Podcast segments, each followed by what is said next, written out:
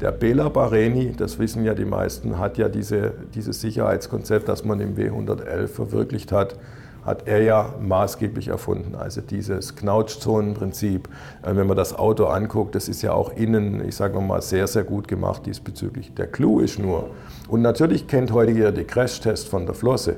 Der Bela Bareni hat gesagt, so geht es. Und man hat das Auto auf den Markt gebracht im Juli 1959 und im November 1959 den ersten Crash gemacht. Das ist der Wahnsinn, oder? Man hat so viel Vertrauen, so viel Gottvertrauen gehabt, dass man mit diesem Auto den Meilenstein schlechthin macht und dass das alles so funktioniert, ohne es überhaupt erprobt zu haben. Hier ist alte Schule, die goldene Ära des Automobils. Mein Name ist Carsten Arndt. Herzlich willkommen zu Teil 2 mit Bernhard Wippern. Der Mercedes-Qualitätsfanatiker hat in der letzten Folge ja schon tiefgreifende Einblicke in die Fahrzeugentwicklung gegeben und auch dieser Teil hat mich schon beim Interview fasziniert und ich finde, man schaut danach noch einmal ganz anders auf Autos und einige ihrer Details zum Beispiel Modellpflegen, bei Mercedes Mopf genannt.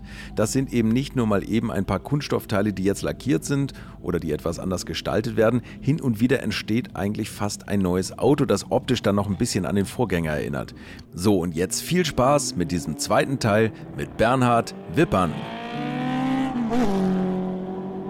Ja, und dann äh, war es bei mir so, dann habe ich einen Schnitt gemacht, dann äh, kam der Ruf von unserem Standortleiter, dass in Südafrika das Lichterloh brennt und man doch das Werk dort umbauen müsse und äh, man ja jetzt im Vorstand entschieden hätte, dass man, es gab ja zwei Szenarien äh, in der Zeit, wo die Apartheid dann zu Ende ging, das Werk, in, unser Werk in Südafrika ist ein Werk, das 1948 schon auch entstanden ist, noch unter anderer Regie Übrigens mit einer ganz tollen Fahrzeughistorie. Da hat man also alle möglichen von DKW über Chrysler, Buick, Alfa Romeo, all in, das alles gebaut in worden. In Südafrika? Also, ja, ja, okay. in dem Werk, ja. Okay. CDA hieß die Firma ursprünglich Car Distributor and Assembler, kurz CDA. Und von der hat Mercedes das Werk gekauft, von dieser mhm. Firma.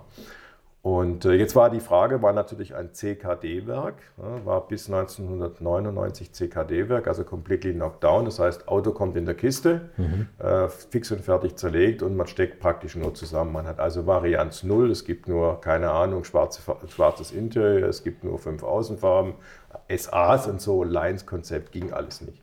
Und dann hat man sich überlegt, machen wir das Ding jetzt zu, weil waren auch sehr, sehr geringe Stückzahlen. Als ich runterkam, waren es neun E-Klassen und glaube ich 18 C-Klassen, also neun 210er und 202 waren es 20 Wagen.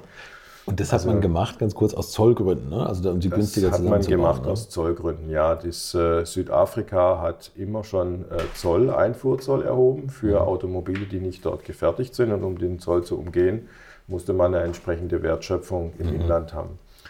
Ähm, und das ist dann nochmal Mitte der 90er, da gab es einen sehr kreativen Wirtschaftsminister, der hat ein Programm aufgelegt, das MIDP, äh, Motor Industry Development Program nannte sich das. Und das war ein sehr kompliziertes Programm, das aber zum Ziel hatte, im Grunde genommen sehr attraktiv für Automobilhersteller zu sein und BMW in Roslin, äh, VW in Newtonhage und äh, Mercedes in, in Island waren ja auch schon da. Mhm. Und auf das hat das Programm abgezielt, dass die eigentlich mehr Kohle ins Land schieben und damit äh, eigentlich mehr Arbeitsplätze schaffen und auch mehr, mehr Know-how ins Land bringen. Mhm. Dieses MIDP-Programm hat auch bei, bei Mercedes wie auch bei unseren Wettbewerbern dazu geführt, dass man mehr macht. Und jetzt war die Fragestellung, zumachen oder eben das Werk wirklich upgraden, weg von diesem CKD hin zu einem Fully Build-Up-Werk, also mit normalen Logistikprozessen, wo Sie dann jetzt am Beispiel der, der E-Klasse eben ein Elegance, ein Avantgarde oder ein Klassik kaufen können und können eben auch,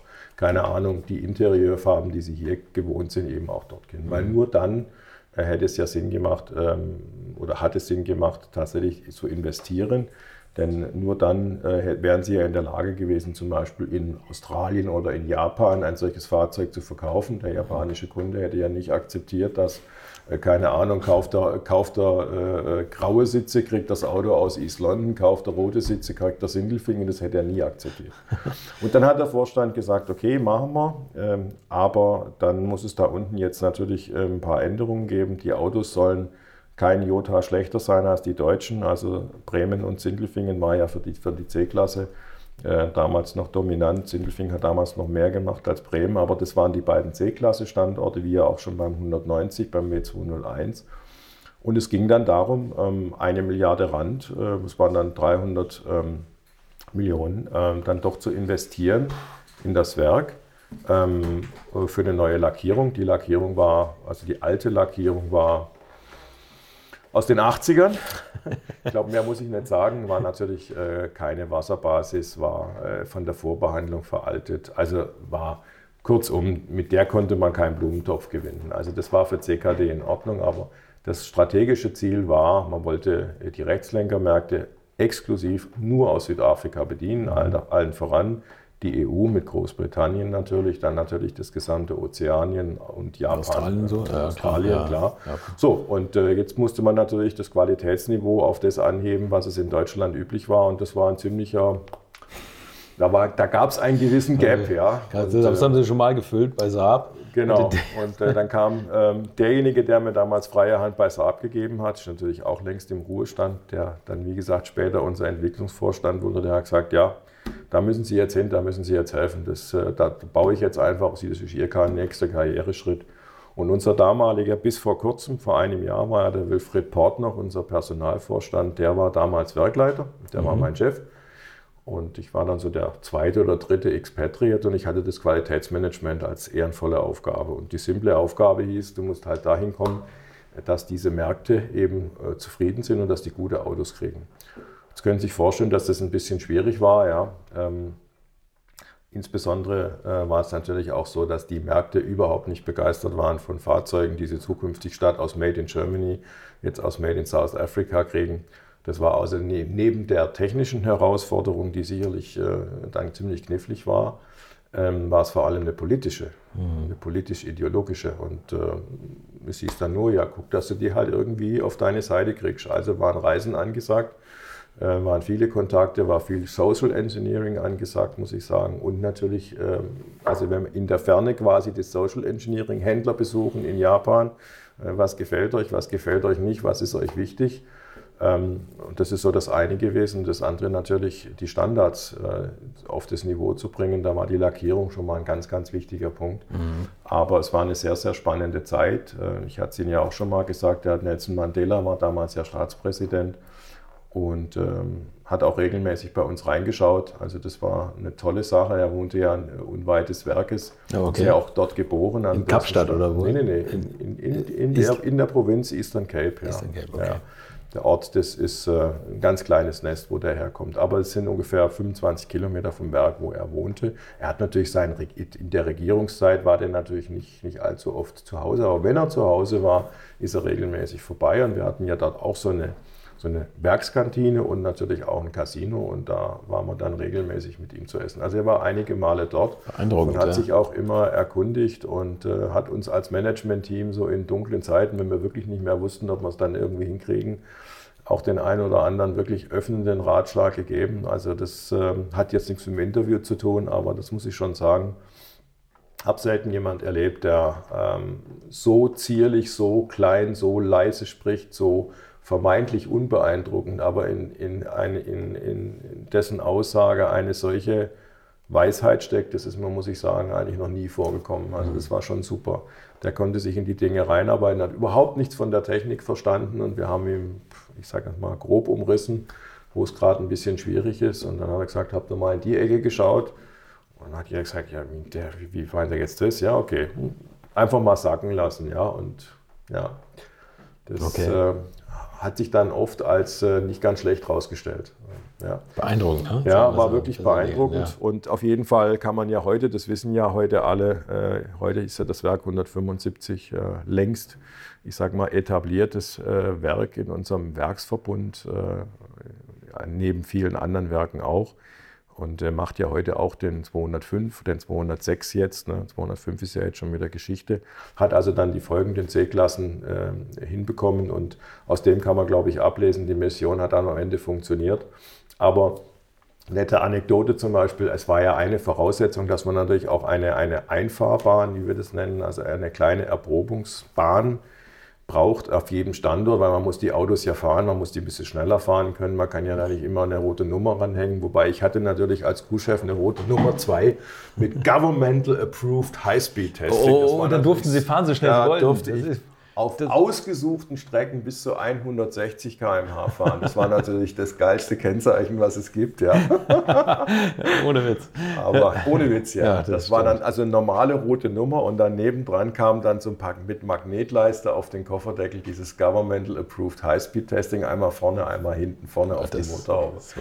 Das war natürlich ein Statussymbol schlechthin und äh, man musste da aber natürlich ja, vorsichtig mit umgehen. Aber diese Einfahrbahn gab es jetzt in East London also gar nicht.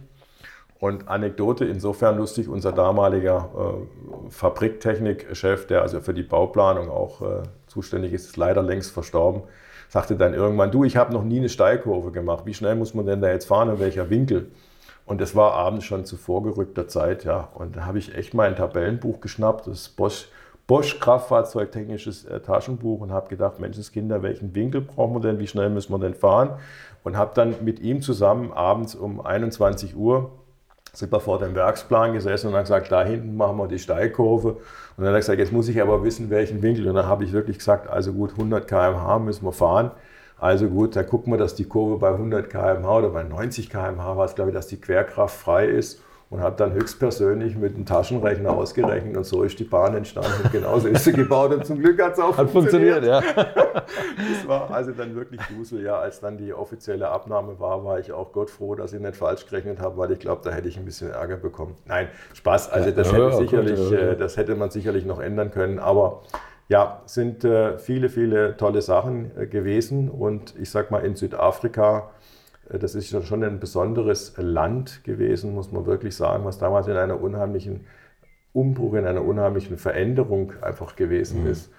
Und äh, es war keine ganz einfache Zeit, aber als ich dann gegangen bin, war der 203 auf Kammlinie und die Qualitätszahlen, einmal die internen Auditergebnisse, wo die Fahrzeuge ja ein bestimmter Prozentsatz sehr genau angeschaut werden, aber eben auch die G&K-Quote und Rate, Garantie und Kulanz. Das ist ja das, was sozusagen beim Kunden dann ja auch Ärger macht, bleibt die mhm. Kiste liegen. Da waren wir dann auf deutschem Niveau und das war ein super geiles Gefühl, muss ich sagen. Gerade die Kammlinie erreicht und ich kam dann nach Siegelfingen zurück, da konnte ich dann sagen und äh, war dann wirklich so Mission accomplished, ja, ja. Gott sei Dank. Ja, auch wenn das äh, teilweise wirklich auf Messerschneide stand. Also da gab es dann schon mal Punkte, äh, wo ich auch gedacht habe, ich bin mir nicht mehr sicher, ob wir das hinkriegen. Ja. ja also die Zeit, der Zeitanspruch war extrem tight. Und die politische Lage war schwierig. Ja, man musste ja im Hafen erstmal ein Terminal bauen. Es ging ja alles per Schiff weg, klar. Also normal können sie knicken, ein Straßennetz und so können sie alles streichen. Geht also alles nur per Schiff. Jetzt musste der Hafen umgebaut werden. Ne? Da muss natürlich ein Vorplatz für den Hafen. Dann müssen sie gucken, dass die, die großen Pötte da auch reinkommen. Dann haben die Jungs vergessen, dass sie tief genug ausbaggern. Und, ja, und das war alles in ihrer Verantwortung? Nein, natürlich so, nicht. aber man muss ja immer drauf gucken. Ja, ja, klar, klar. Wir haben ein sogenanntes First-Line-Team, also ein Werkleitungsteam gehabt mit einer rollierenden Vertretung des Chefs. Und natürlich am Ende in dem Team mussten wir uns alles angucken. Ja? Klar, ja. Und, und äh, ja, da kommt man an dann Fragen vorbei. Und da habe ich gesagt, wenn wir jetzt 300 Autos oder 200 Autos mehr reinpacken, ja, kein Problem, packen wir mehr rein, geht auch noch. Also gut. Und dann kamen dann halt so Dinge, dann hat das blöde Schiff halt mehr Tiefgang und da ging es nicht mehr rein. Da musste man nochmal nachbaggern.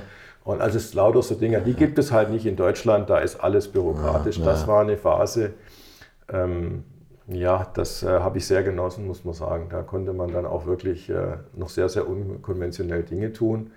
Aber es äh, muss am Ende trotzdem alles funktionieren. Und das ist äh, das, große, das große Problem in solchen Bedingungen.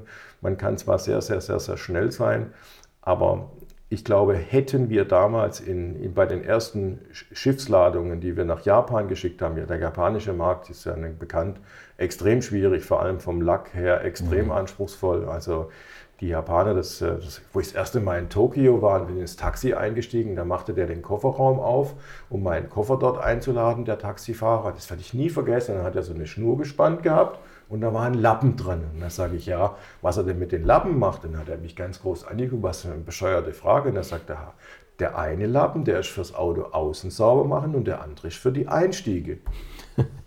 Das hat er ständig gemacht. Mhm. Und da habe ich überall diese Leinen gesehen. Überall hatten die Leute diese Lappen dabei und haben immer clean and shiny. Also wenn sie ein Taxi, das musste sauber sein und auch die Einstiege waren alle geputzt. Und da habe ich schon gedacht, ja, gerade in Tokio Narita angekommen, das kann ja heiter werden in meiner südafrikanischen Mentalität. Das wird mal richtig schwierig hier, ja. Und dann habe ich äh, unsere, unsere Gewerkschaftsvertreter mitgenommen. Ja, wir haben dann, der Produktionschef und ich, wir haben dann gemeinsam mehr Gewerkschaftsvertreter ins Flugzeug gepackt und sind mit denen darüber, weil die haben natürlich die ganze Zeit geglaubt, wir wollten die nur triezen, nur ärgern, weil sie die falsche Hautfarbe haben und aus sonstigen Gründen. Und dann haben wir gesagt, das hat gar keinen Sinn, wenn wir das denen die ganze Zeit erzählen. Wir, wir nehmen die einfach mit. Ja, und dann klar, haben wir klar. die zum Taxifahren, sind zum Händler hin und dann haben wir mit dem, mit dem Händler haben wir organisiert, dass da Kunden sind. Und dann haben wir gefragt, ob wir die Kunden interviewen dürfen, ja, was sie denn so äh, tun, was sie mit dem Mercedes verbinden. Und das war schon beeindruckend. Und die, sind, die sind total, also die, die, sind, die waren wie komplett durch die Mangel gebürstet. Die haben die Welt nicht mehr verstanden. Da war oben und unten komplett vertauscht. Ja. Und äh, einer hat sogar danach den Dienst quittiert. Der hat gesagt, ich kann, ich kann kein Betriebsrat mehr sein. Also wir würden sagen Betriebsrat. Äh, ich kann das nicht mehr machen, weil ich, ich kann das, was ich gestern noch gesagt habe, kann ich mit dem, was ich jetzt gesehen habe auf den zwei Wochen Trip, kann ich das nicht mehr vertreten. Das ist keine Aber echt tatsächlich. Also haben die das auch echt, eingesehen. Ja, Ja, so geht's. Ja, ja, klar. Weil, schöne Anekdote, unser damaliger Lackierchef, der aus der alten Lackierung noch kam, hat immer mit mir ein Riesenterz angefangen wegen der Tankmulden. Die Tankmulde ist ja eingesetzt in 203, ist, ist gepunktet und muss ja dann naht abgedichtet werden. Ne? Ist mit dem Roboter gemacht worden, auch damals sogar schon mal, die muss genau eingesetzt werden, ansonsten ist ja das Einfüllrohr schief. und so. Also muss man auf jeden Fall so machen. So, und jetzt ging es um diese Nahtabdichtung. Und die Südafrikaner haben seit diesem Werksbestehen die Nahtabdichtung so gemacht, da stand jemand da, der hat so ein kleines Töpfchen gehabt und da war äh, Spülmittel drin und dann hat er seinen Finger rein und dann hat er drumherum gefahren und hat es mit dem Finger verstrichen. Und so sah es halt aus. Wie wenn Sie und ich das jetzt auch machen. Und ich habe das dann natürlich beim ersten Auto, was wir auditiert haben, nach, nach internationalem Maßstab bemängelt. Und dann hat er gesagt, ich verstehe gar nicht, wo der Mangel ist. Und dann sage ich, ich verstehe gar nicht, wo du dein Problem hast. Das sieht doch aus wie hingeschissen. Und dann sagt er, ja, zweifellos. Aber das sieht ja kein Kunde. Und dann habe ich gesagt, verstehe ich nicht. Und dann sagt er, ja, willst du mir ernsthaft sagen, dass es einen Mercedes-Kunden gibt, der sein Auto selber betankt, weil nur dann würde er es ja sehen. Ansonsten ist die Klappe ja zu. Dann habe ich erst mal verstanden, was der meint. Weil es gibt in Südafrika, es gab, muss Gab, ja, ja, gab. keine Tankstelle ohne Bedienung. Das wäre das wär, äh, Jobdiebstahl gewesen, so hat man das damals äh, ausgedrückt. Ja. Also das wäre Jobdiebstahl gewesen. Das heißt, man hat überall natürlich versucht, ganz, ganz viele Jobs zu kreieren, einfache Jobs, die sie leicht ausführen können. Und einer war, der war der gesetzte Job schlechthin, war der Tankwart. Und wenn sie da ausgestiegen wären und hätten selber getankt mit ihrer, ich mit meinem E320 ähm, seinerzeit, hat, die hätten mir äh, aber wahrscheinlich äh, Er ist den ausgewiesen. Scheitel gezogen, ja, mal ganz äh, positiv gesagt, ja. Und deswegen war das so wichtig, dass man diese, diese Sichtweisen abgleicht.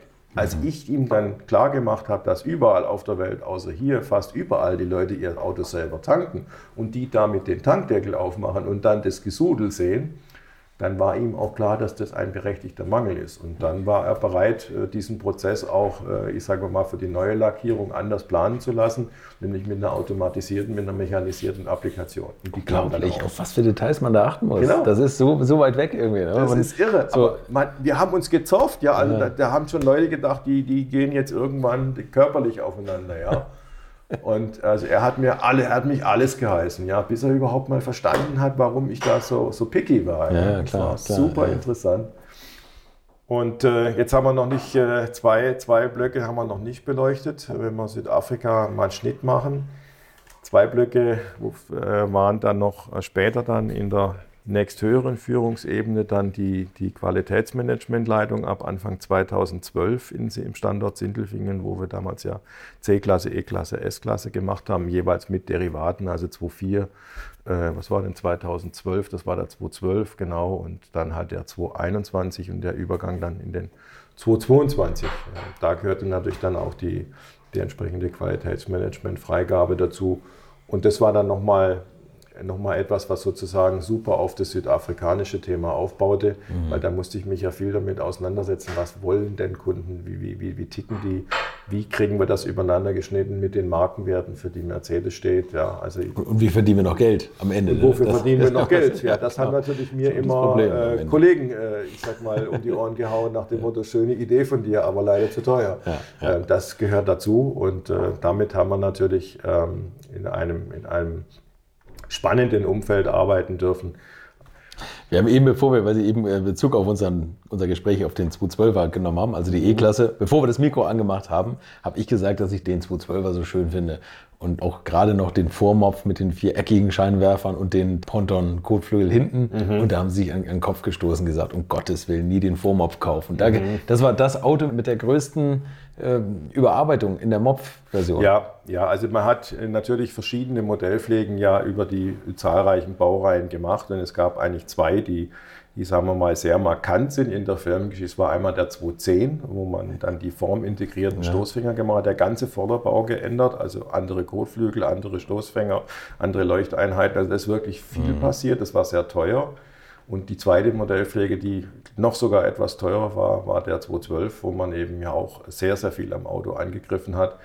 Wo man natürlich unendlich streiten kann, sind die Geschmacksfragen. Ob das jetzt mit dem integrierten großen Stern in der Haube und mit dem Wegfall der Pausbäckchen an den hinteren äh, Türen schöner oder nicht schön aussieht, ja, da können wir jetzt eine, eine Woche diskutieren. Ja, ja klar, aber, aber es ist nicht angenommen worden. Ne? Also der Markt hat es nicht so angenommen. Der Markt hat die erste Version. Die erste Version, ja, also genau. Die Verkaufszahlen waren wesentlich besser. Der 212 ähm, krankte dann doch ein bisschen unter Nachfrage. Und es wurde auch ähm, international vor allem wurden diese Dinge immer wieder kritisiert. Warum kommt ihr mit so einem komischen, hässlichen Vier-Augen-Gesicht, mit dieser hässlichen, eckigen äh, Scheinwerferkontur? Es wurde einfach auch in, der, in die, ich kann mich entsinnen, die Schweizer Automobilrevue hat es kritisch geschrieben. Jetzt mhm. habt ihr so ein tolles Design da schon seit dem 107er und seit der Pagode, das wäre doch mal Zeit. Und der Prozess war lange. Und dann hat man diskutiert, macht man das, macht man jetzt auch eine E-Klasse quasi, eine Limousine auch mit dem Ding. Und das war eine lange Diskussion, macht man es, macht man es nicht. Und es ist spät entschieden worden, so spät, dass ich aus der Q-Welt natürlich eigentlich die Krise bekommen habe, weil die Werkzeuge waren natürlich alle in beschleunigten Werkzeuglaufzeiten. Also es war auf Spitz, auf Knopf gemacht. Also die Front wurde wirklich fertig, die waren noch warm, die Autos, als, als die quasi das Band verließen, weil die Teile noch so kurz vorher gespritzt waren. Nein, so natürlich nicht, aber es war schon, es war schon wirklich auf der aller, allerletzten Rille. Würdet ihr eigentlich auch so gerne wie ich manchmal neue Länder mit einem Oldtimer erkunden, aber ihr scheut euch die lange Anreise auf Achse oder die teuren Transportkosten? Dann gibt es eine der coolsten Alternativen, von denen ich bisher gehört oder in zahlreichen Artikeln gelesen habe. Und das sind die Eckis Oldtimer Rally Reisen durch Costa Rica luxuriöse zehntägige Urlaube und zwar in Minigruppen mit Oldtimern, die ihr vor Ort aussuchen könnt. Und nein, mir hat die Sonne nicht den Kopf zerbraten und ich rede jetzt auch nicht vom schättrigen Ford Fiesta der Billo Autovermietung. Ihr habt die Wahl zwischen zum Beispiel Mercedes SL, Porsche 911 oder Range Rover Classic. Und das ist sowas von cool, denn es sind immer maximal vier Autos inklusive Servicefahrzeug unterwegs und es geht natürlich nicht um Geschwindigkeit, sondern einfach nur darum, auf entspannte und ganz wunderbare Art und Weise Land und Leute zu erkunden erkunden und es ist ein Urlaub, also gibt es auch Strandtage.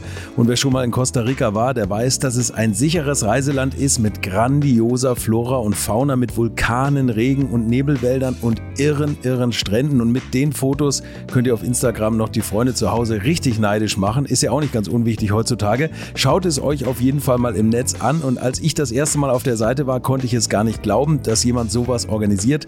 Und dann braucht man noch nicht mal den eigenen Klassiker schmutzig zu machen. Und mit Range Range Rover oder R107er SL die Landschaft erkunden. Es könnte schlimmer kommen. Es gibt übrigens verschiedene Routen. Mein Tipp wäre die La Carrera Costa Rica und auf der Route werdet ihr mich früher oder später mitfahren sehen. Das garantiere ich euch. So, jetzt hört ihr hier noch die Webseite und da gibt es eine ganz einfache, nämlich rally-rally.com. Und ganz wichtig, Rally wird hier R-A-L-L-Y geschrieben rally-rally.com. Am besten gleich draufklicken, Seite abspeichern und möglichst schnell buchen, denn es sind kleine Gruppen und Inga und Ingo, die das organisieren, sind wirklich mega nett und Ingo ist auf mich gekommen, weil seine Mitfahrenden immer alte Schule hören. Also Geschmack haben die, die da mitfahren auch und ihr sollt jetzt auch weiter alte Schule hören. Bis bald in Costa Rica. Und dann kam eben noch diese Innovation mit dem Fahrerassistenzpaket 3 dazu, also mit Lane Departure, Blind Spot Monitoring und Distronic Plus und das Ganze der, mit der Stereokamera kombiniert. Also das war schon eine, eine große Innovation. Ob einem das am Ende dann besser gefällt, ja gut, aber unabhängig von der Optik, haben Sie auch gesagt, ist da Knarzen, Quietschen, dies und das, das also die viele, Qualität, Fahrwerkabstimmung ja, und so. Man hat viele also Verbesserungen vorgenommen an dem Auto. Es kam ja dann auch ähm, nicht genau zur Modellpflege, aber teilweise zeitversetzt auch noch einige Motorenerneuerungen drin. Mhm. Ähm, Im M274 ist eine Überarbeitung gemacht worden auf der 8-Zylinder-Seite. Äh, beim 272, weiß nicht, da war der DE schon im, im Markt drin, den gab es ja schon am Ende von 211. Also es gab auch motorisch ein paar Überarbeitungen, auch beim Diesel, der 642 ist nochmal modifiziert worden. Ähm, das ist aber so üblich, dass man mit der Modellpflege meistens an der Motorenpalette auch nochmal ein bisschen ein Update macht. Das Auto hat ein großes Update bekommen, okay. das, das, kann man okay. so sagen. Aber am Ende, wenn man heute jetzt so ein Auto hat und das Auto ist im guten Zustand und das Auto gefällt einem vom Design, dann spricht nichts dagegen, das zu kaufen. Ich würde es nicht kaufen. Na gut, Sie sind der Qualitätsmann dahinter gewesen. Also ja, das, das, Wort ist schon, kann ja, man jetzt schon in Stein meißeln. Ne? Könnte jetzt ja sagen, naja, Q-Chef war ich ja erst ab Anfang 2012. Eben, eben. Und 2009 ist ja das Auto schon angelaufen. Eben, ganz ähm, genau. Ja. Da habe ich es ja noch aus einer anderen Brille betrachtet. Ja, ja. Aber so als, als Qualitätssicherungschef, also was wofür Q steht. Für, das Stand, für den Standort Sindelfingen. Ja. Genau, für den Standort Sindelfingen. Es gibt auch ein zentrales Qualitätsmanagement, die sich um ähm, Methoden und Prozesse kümmern. Also das darf man nicht auseinanderhalten. Es gibt, gab äh, immer diese beiden, äh, das hat man dann auch inzwischen heutzutage zu einer Organisation verschmolzen. Damals mhm. waren es noch zwei. Okay. Das ist einfach irgendwann geändert worden. In den späten Zehnerjahren dieses Jahrhunderts ist es okay. dann verschmolzen worden. Und Sie fahren dann die Autos, die da vom Band kommen, nehmen sich auch immer mal wieder Autos aus der normalen ja, Serie wird, und schauen, dass die Qualität. Als Kuhleiter macht man das auch, aber das ist ja eine ganze Organisation dahinter. Diese, also da, da reden wir dann schon auch jetzt im heutigen Stand, ich müsste jetzt die, die aktuellen AK-Zahlen, also die Personalzahlen sehen, aber mal ganz grob, die Funktion wird heute für CES-Klasse, also 1000 mögen es 900 sein, also es sind schon einige hundert, das will ich damit nur mhm. sagen. Mhm. Dazu gehört natürlich Dazu gehört Messtechnik, dazu gehört äh, natürlich ähm, das, das, Managen der, der Funktionen wie die ganzen Audits, also das, das Gesamtfahrzeug-Audit, aber auch die, die einzelnen Segmente, also die fertige Karosse wird sich natürlich, äh, wird natürlich regelmäßig angeschaut. Stimmen da Schichtigen, stimmt die Beschichtungsqualität etc., stimmt der Glanzgrad, um jetzt mal auf einfachem Niveau zu sein, ist die Nahtabdichtung sauber appliziert und so weiter und so fort. Also das wird alles natürlich lückenlos, kann man sagen, immer in, in Stichprobe, aber lückenlos überprüft. Und genauso der Karosseriebau, der hat natürlich eine, eine Inline-Messtechnik, das heißt also in den einzelnen Zellen wird immer an bestimmten Stellen gemessen, um zu gucken, dass äh, eine hohe Konstanz da ist. Und trotzdem wird auch ein kleiner Prozentsatz von jeder Karosse geht praktisch ins Messhaus rein. Jeder Karosseriebau hat ein eigenes Messhaus. Die gehören auch alle zum Qualitätsmanagement, gehören also nicht im Rohbau oder im Karosseriebau. Und die werden dann auch, also da sind wir dann auf Tausender, 2000, 3000 Messpunkte. Das sind dann schon relativ viele Messpunkte pro Fahrzeug. Und da wird sehr genau geschaut, dass das natürlich konstant ist. Weil wenn Sie in der Montage merken, dass Ihre Türen nicht reinpassen, dann haben Sie ja die ganze Perlenkette, die ganze, die ganze Kette dazwischen hätten Sie ja verseucht, wenn irgendein Fehler drin wäre. Ja, ja. Deswegen, das ist also wäre jetzt keine so gute Idee.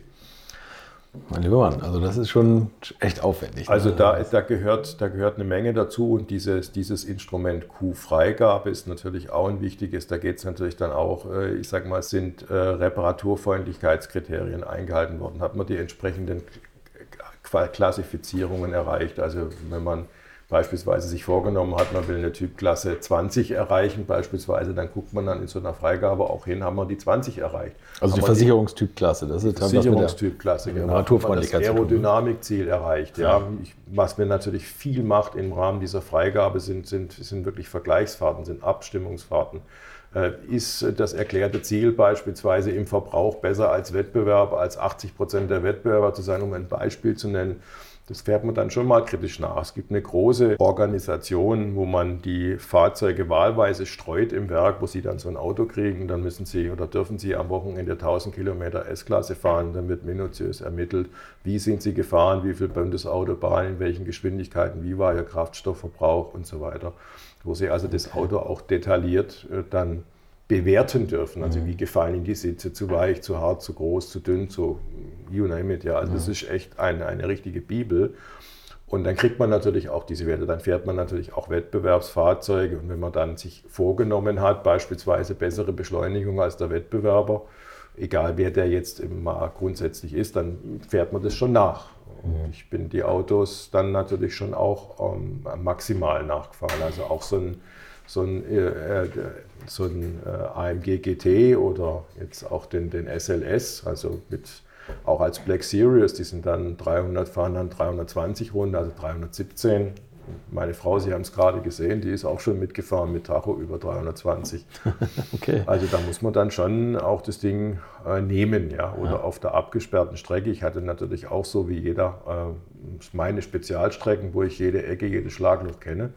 Äh, da guckt man dann schon auch drauf, dass, dass das Vorgängerniveau übertroffen wird. Und vor allem, was ich immer gemacht habe, ich gucke mir natürlich auch Wettbewerb, habe ich mir angeschaut, und, und Lastenheft. Also wenn die in der Lastenheft drin steht, verbraucht 10% besser als Vorgänger, dann war ich so frech und habe mir angeschaut, was haben wir denn im Vorgänger gehabt. Und da hat man natürlich eine große Flottenarmada. Mhm. Und wenn da halt über 100 Autos, über 10 Millionen Kilometer 9,0 stand, dann wäre das halt 8,1 gewesen. Und wenn es halt dann 8,8 sind, dann war ich halt die Spaßbremse, die gesagt hat, Jungs, 8,8 mögen jetzt nicht schlecht sein, aber ist halt too much. Ja. Ja, ja. So, das ist natürlich blöd auf der einen Seite von der Rolle.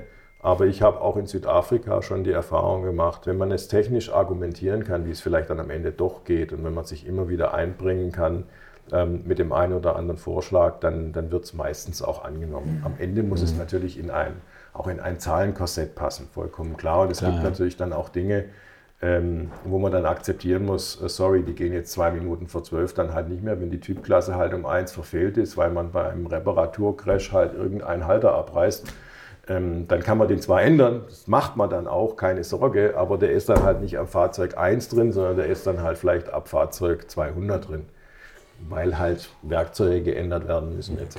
pp. Deswegen ist es natürlich, aber das, das sage ich hier ja nichts Neues, die, äh, ein Auto aus der ganz, ganz, ganz, ganz, ganz, ganz frühen Zeit, also quasi aus der Markteinführung, ist natürlich, was diese Themen anbelangt, egal bei welchem Hersteller, ist immer ein gewisses Risiko, weil solche kleinen Kleingeschichten, sage ich mal, sind natürlich immer noch, äh, werden immer geändert. Und die ja. werden auch immer geändert werden. Ähm, 2022 eine Anekdote. Wir hatten äh, ja immer ähm, oder haben immer wie alle anderen Autohersteller das Problem äh, Bremsbeläge ein Bremsbelag. Er, soll möglichst natürlich keinen Belag an der Felge haben. Er soll natürlich bei jeder Temperatur, bei jeder Feuchtigkeitssituation perfekt Bremse. Abnutzen soll er sich möglichst auch nicht und quietschen soll er auch nicht. So. Also das ist klar, das steht in jedem Lastenheft drin. Jetzt ist das natürlich dummerweise wie beim Reifen immer ein Zielkonflikt. Dreht man an der Schraube, hat man da eine Auswirkung und vice versa. Und das Dumme ist eben, wenn Sie so ein Fahrzeug auf den Markt bringen, dann haben Sie ja zwischen Entwicklung und Qualitätsmanagement in, dieser ganzen, in diesem finalen Prozess eine gewisse Aufgabenteilung. Also beide juckeln, wenn Sie so wollen, beide mit den Autos rum, aber mit unterschiedlichen Brillen.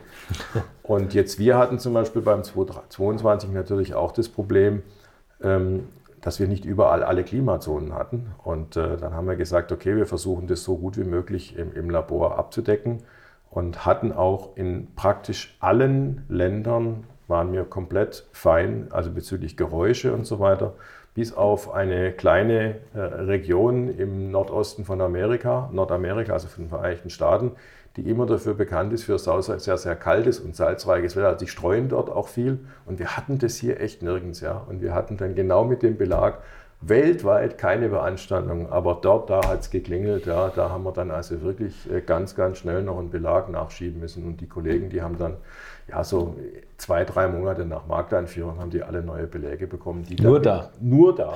Naja, ist auch heute noch so. Also okay. egal, ob Sie einen 129er nehmen oder ein aktuelles Auto, Sie haben in Nordamerika praktisch immer andere Beläge drin. Weil die Anforderungen komplett, auch die Reifen sind anders. Ja. Mhm. Also wenn Sie in Amerika einen Reifen kaufen, der muss 50.000 Kilometer können, der hier schafft die Hälfte. Ja. Aber dafür hat er halt auch keine Kurvenhaftung, dafür ist er hart, unkomfortabel. Die amerikanischen Anforderungen, Speed, ja. ist gerade wurscht, ne? 65 ja. Miles, 112 km/h. Das fährt hier heute eine Ente und die ist schon Oldtimer mhm. und hat noch Zweizylindermotor. Also das ist etwas, Speed brauchen Sie da gar nicht. Jetzt bei uns, wenn Sie heute hier von Mercedes ein Auto kaufen, gut, Sie haben meistens die 250er Abregelung, aber es gibt das Performance-Paket und die zumindest die Aufmachung bis 300 km/h, in der Mitte doch bei C-Klasse, E-Klasse. C-Klasse glaube ich nur 280, aber ab der E-Klasse 300, S-Klasse sowieso. Ist übrigens auch eine Überprüfung, dass die Autos wirklich die 300 schaffen. Wir hatten nämlich mal einen rechtlichen Fall, da hat einer einen 211er ein Kunde einen 211er Kombi gefahren, äh, Performance-Paket 300 und das Auto nachmessen lassen. Der ist extra in Nardo gefahren und hat zwischen 298 und 299 geschafft und hat wirklich uns Stress gemacht und hat gesagt, das Auto läuft keine 300. Und Mit. daraufhin haben wir dann sofort in die Q-Freigabe aufgenommen, jedes Auto, dass er sicher die 300 schafft.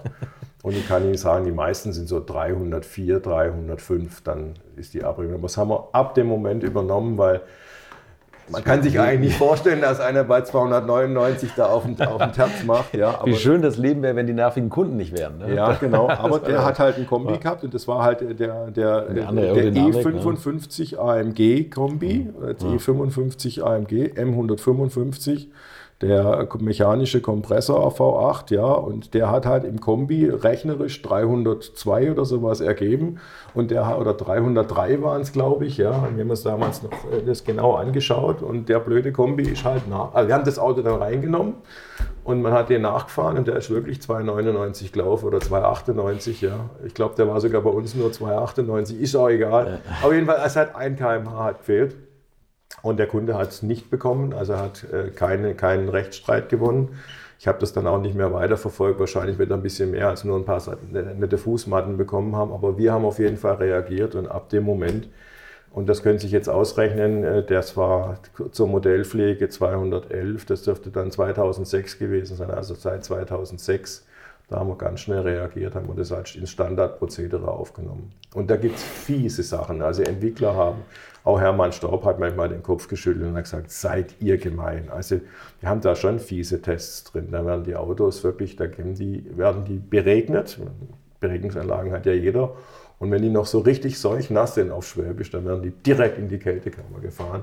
okay. Und dann werden die nicht nur kalt gemacht, sondern dann wird mal ein spezielles Programm gefahren, wo die Kisten so richtig gestresst werden. Ja? Und dann müssen die Autos äh, nach einer bestimmten Zeit, also dann gehen wir die aus der Kammer raus und dann müssen bestimmte Dinge gehen. Also sie müssen die Haube aufkriegen. Also es muss nicht alles funktionieren, weil ist ja klar, kann okay, ja gar nicht sein. Aber wir haben da ein ganz äh, fieses Prozedere und wir haben das auch abgeleitet aus, aus vielen, vielen Interviews, die es so weltweit über die Jahre gegeben hat, wo mhm. einfach auch unser Global Service gesagt hat, ja, da gab es echt Kunden, die haben folgendes Problem gehabt und das haben wir akribisch muss man wirklich sagen, fast schon über Jahrzehnte gesammelt. Ähm, ja, ist über Jahrzehnte genau, ähnlich wie der, der Fahrzeug, der Unfallversuch, die Unfallforschung eben auch über viele Jahre Realcrash immer anguckt. Das ist mein mhm. Kollege, ähm, der das heute verantwortet, ähm, kann da ein Lied davon singen das hat man wirklich auch über 30, 40 Jahre ermittelt, wie viel Prozent der Unfälle sind Offset-Crash, wie viel sind mit äh, einer Person, zwei Personen, wie oft sind unangeschnallte Kinder, wie oft wird überschlagen und also so viele Details und daraus ist im Prinzip, sagen wir mal, auch das Konzept entstanden ähm, das heute eigentlich der Standard ist, auch im Testing. Und das ist schon auch ein großes Geheimnis. Also natürlich gibt es die, die NCAP und so, die Standard-Crashes, die, die für die Zertifizierung relevant sind. Die macht auch jeder Hersteller, das ist klar. Aber es gibt, äh, jeder hat da so seine eigenen Erkenntnisse noch und die sind teilweise echt wichtig. Und diese Fahrzeuge, die frühen, die dann gefahren werden, die haben ja dann teilweise auch Realcrashes. Ich hatte das mit dem Mitarbeiter auch und äh, ja, der hat ein Wettbewerbsfahrzeug getroffen. Der Fahrer war stark alkoholisiert. Es war echt bitter. Ich habe den guten Mann dann im, im Krankenhaus ähm, besucht, natürlich direkt äh, in der Folge, im Folgetag. Und der hat einen, auch einen ätzenden Trümmerbruch gehabt am, am, äh, am, am Fuß, am linken Fuß, äh, durch Intrusion vom Rad. Mhm, Aber okay. es war immerhin ein Unfall, wo das andere Fahrzeug auch zertrümmert wurde und äh, der Fahrer es nicht überlebt hat und er hat den Trümmerbruch gehabt, mhm. der gut verheilt ist, by the way, also knock on wood, alles, alles gut funktioniert. Aber es war der erste Realcrash, äh, genau in dieser Erprobung, ja, war der erste Real, ging auch durch die Bildzeitung damals, war ein Riesenbohai. Äh, Ende 2006 war das ja. Ähm, November oder sowas, 2006 dürfte es gewesen sein. Also da gab es auch, wie gesagt, viele Presseberichte damals. Ist äh, äh, aber alles gut gewesen, wie gesagt, und der, das Wettbewerbsfahrzeug war eine Fahrzeuggeneration vorher, aber eine Wagenklasse höher. Und äh, wie gesagt, ja, den haben wir auch gesehen. Da gab es dann auch Bilder dazu. Und das war gut. Und wir wussten dann, dass der W204 jetzt in dem Fall ähm, hält, was die Theorie und was die praktischen Tests, die ja immer natürlich dann gegen eine Wand ist oder gegen ja. ein anderes Fahrzeug, eben auch mit einem Fremdfahrzeug machen. Weil man fährt natürlich äh, üblicherweise dann Mercedes gegen Mercedes, wenn man dann diese internen Tests macht. Aber das war jetzt, wie gesagt, ein deutscher Wettbewerber. Ähm, und äh, das war mal ganz interessant, das zu sehen, mhm. ja, das, wie, wie der ausgesehen hat. Haben Sie mal so aus Qualitätssicht, wo Sie gesagt haben, dass Sie Wettbewerbsautos fahren, sind Sie mal extrem positiv oder extrem negativ überrascht worden, wo Sie gesagt haben, mein Gott, das ist jetzt die neue Version von denen, das ist ja... Ja, also beides, beides. Also bei den, formulieren wir es mal so, also bei den preiswerten Herstellern, da ist es eigentlich immer wieder so, dass man sich erstmal über den Fenster, über den Verkaufspreis wundert und sagt, das ist ja unglaublich, der, der ist ja genauso groß und genauso gehoch. Also so mal laienhaft, der ist ja fast so irgendwo auf den ersten Blick gleich. Und wenn man dann die Autos fährt, wenn man sie bewegt, dann stellt man halt fest, dass alles einfach zwar schon geht. Also ich mache immer mein klassisches Beispiel. Wir haben so ein Standardprozedere, da hat man immer dann in Skandinavien irgendwo in, in, in Oslo oder sowas oder auch mal in, in Dänemark ein Ziel genommen und dann gesagt, jetzt hin. Ja? Und zwar bitte mit dynamischer Routenführung und noch mit Umweg über die, halt, halt, äh, den Rastplatz sowieso in Braunschweig. Ja? Und dann haben wir halt so unsere Zeiten gehabt, wo wir gesagt haben, das ist für uns für eine Q-Freigabe, das muss er dann schon können. Haben wir natürlich auch reduziert, diese Zeiten, mit jeder Generation Telematiksysteme. Und das ist ein schönes Beispiel. Da haben wir halt dann gesehen, dass ja, Wettbewerber dann teilweise die doppelten Rechenzeiten haben. Ne? Und das war dann schon interessant. Da hatten wir vorher noch Druck gemacht, dass die bessere Prozessoren reinkommen und haben viel Ärger bekommen nach dem Motto, bringt ja eh alles nichts und ist doch ähm, eigentlich ähm, unnötiges mhm. Geld, ja, mhm. so und dann hat man halt gesehen, da ist wesentlich besser. Ja, und dann kam die äh, Fachpresse dann drauf und hat gesagt, da funktioniert aber alles richtig gut. Der Kunde kriegt das natürlich nicht unbedingt mit, weil der, der heute, nehmen jetzt mal ein Beispiel, ein Opel Insignia fährt, der fährt ja nicht jeden Tag S-Klasse. Ja, und von klar. daher kriegt er den Unterschied, ja. kriegt er einfach nicht mit. Und das ist natürlich das, das Gute. Das Bessere ist ja bekanntermaßen immer das Guten Feind. Und das gilt für vieles. Aber wenn Sie in ein Auto reinsitzen, heute haben wir ja überall mehr oder weniger, sagen wir, einfach aufgebaute Vollschaumsitze. Früher waren die Sitze ja viel aufwendiger. Mhm. Und aber einen Sitz können Sie nicht beurteilen, wenn Sie mal jetzt nach Stuttgart fahren von hier aus. Das ist, kann man zwar machen, aber das führt zu nichts. Sie müssen nach Hamburg fahren. Ich bin mit dem 140er, ich weiß nicht wie oft, nach Hamburg-Harburg gefahren. Mhm. Sie können sich denken, warum? Ich sage nur Verdecke. ähm, ja, da merkt man dann äh, die Langzeitqualität vom 140er, weil dann sind sie wirklich damals noch in viereinhalb Stunden von Sindelfingen nach Harburg gefahren und äh, man steigt da aus und ich bin den ganzen Tag in Harburg gewesen, wir haben gearbeitet und ich bin abends zurückgefahren. Ne? Ja. Das 1300, mal eben schnell 1300 Kilometer und dann noch sieben Stunden gearbeitet. Ja, okay. ja. Und da merken Sie dann auf einmal, wie der Sitz ist und wie das ganze Auto ist. Ja. Dann merken Sie das, ja. Jetzt kann man natürlich wieder anders sagen, wenn Sie sowieso hier bloß mehr oder weniger im Großraum rumjuckeln und äh, auch nicht über, üblicherweise über 160 fahren, so what? Ist sicherlich auch richtig. Ja, gut, aber, aber man wird auch mal positiv überrascht. Also das, ich gab jetzt nicht nur Negatives im Sinne von, ähm, da kriegt man eine Bestätigung, dass man wirklich besser ist. Es gibt auch ähm, immer wieder so Dinge, wo man schon auch positiv beeindruckt ist. Also jetzt gerade, sagen wir mal, auch deutsche Wettbewerber, die, die teilweise wirklich auch sehr, sehr hohes Niveau im, im Karosseriebau haben. Also wenn man Skoda beispielsweise nimmt, das, mhm. ist, das sind halt, man weiß, dass das sind Leute im Hintergrund, die, die, die Fetischisten diesbezüglich sind, die extrem absolut, gute Lackqualität. Ne? Extrem gut, ja. Die sind, äh, ich sage mal, die geben da viel Aufwand rein. Mhm. Man fragt sich, wie sie das im Preis unterkriegen, aber es ist am Ende natürlich das, immer das Gleiche, das Volumen und die Skaleneffekte kann man natürlich dort vieles machen. Es gibt andere, die, ich sage mal, in den Fahreigenschaften immer auffallend gut sind, ähm, dafür im Interieur sparen. Also das, das kriegt man schon so mit mhm. raus. Das ist auf jeden Fall so, dass man auch mal überrascht wird, im positiven wie im negativen Sinne. Aber was man, was man schon immer sieht, ist so ein, so ein bisschen eine, eine, eine durchgängige Philosophie. Mhm. Also auch wenn Sie die, die Franzosen mal nehmen oder sowas und deren Dieselmotoren, die sind halt einfach klasse. Mhm. Also das muss man schon sagen. Also die, diese kleinen Dieselchen, wir haben die ja, wissen Sie ja auch in der A-Klasse auch äh, drin gehabt und heute noch drin. Das haben die schon drauf, ne? ja. das muss man schon sagen. So fünf Teile, ein Motor, ja, alles ganz einfach gemacht man ist dann schon teilweise überrascht, dass wir dann einen, einen Motor haben, der, keine Ahnung, äh, ich sage mal, mehr Gegengewichte hat, äh, ich sage es mal, einen aufwendigeren Kurbeltrieb hat, ja, ich sage mal, äh, wertigeres Material im Kurbelgehäuse hat, ein aufwendigeres Verfahren und dann fährst du beide Autos und du sagst, ja, ähm, okay, ist vielleicht 5% besser. Das ist dann schon erstaunlich und da merkt man, mhm. dass die eine große, eine große Dieseltradition haben beispielsweise und, und dass die die Kundschaft eben auch ähm, jetzt nicht unbedingt den letzten, die letzten 5% in der Leistung haben will, sondern eher so, ich will das nicht mit Brot und Butter titulieren, aber eher sagen, ja, es muss, muss vernünftig sein mhm. und muss zum guten Preis sein. Mhm.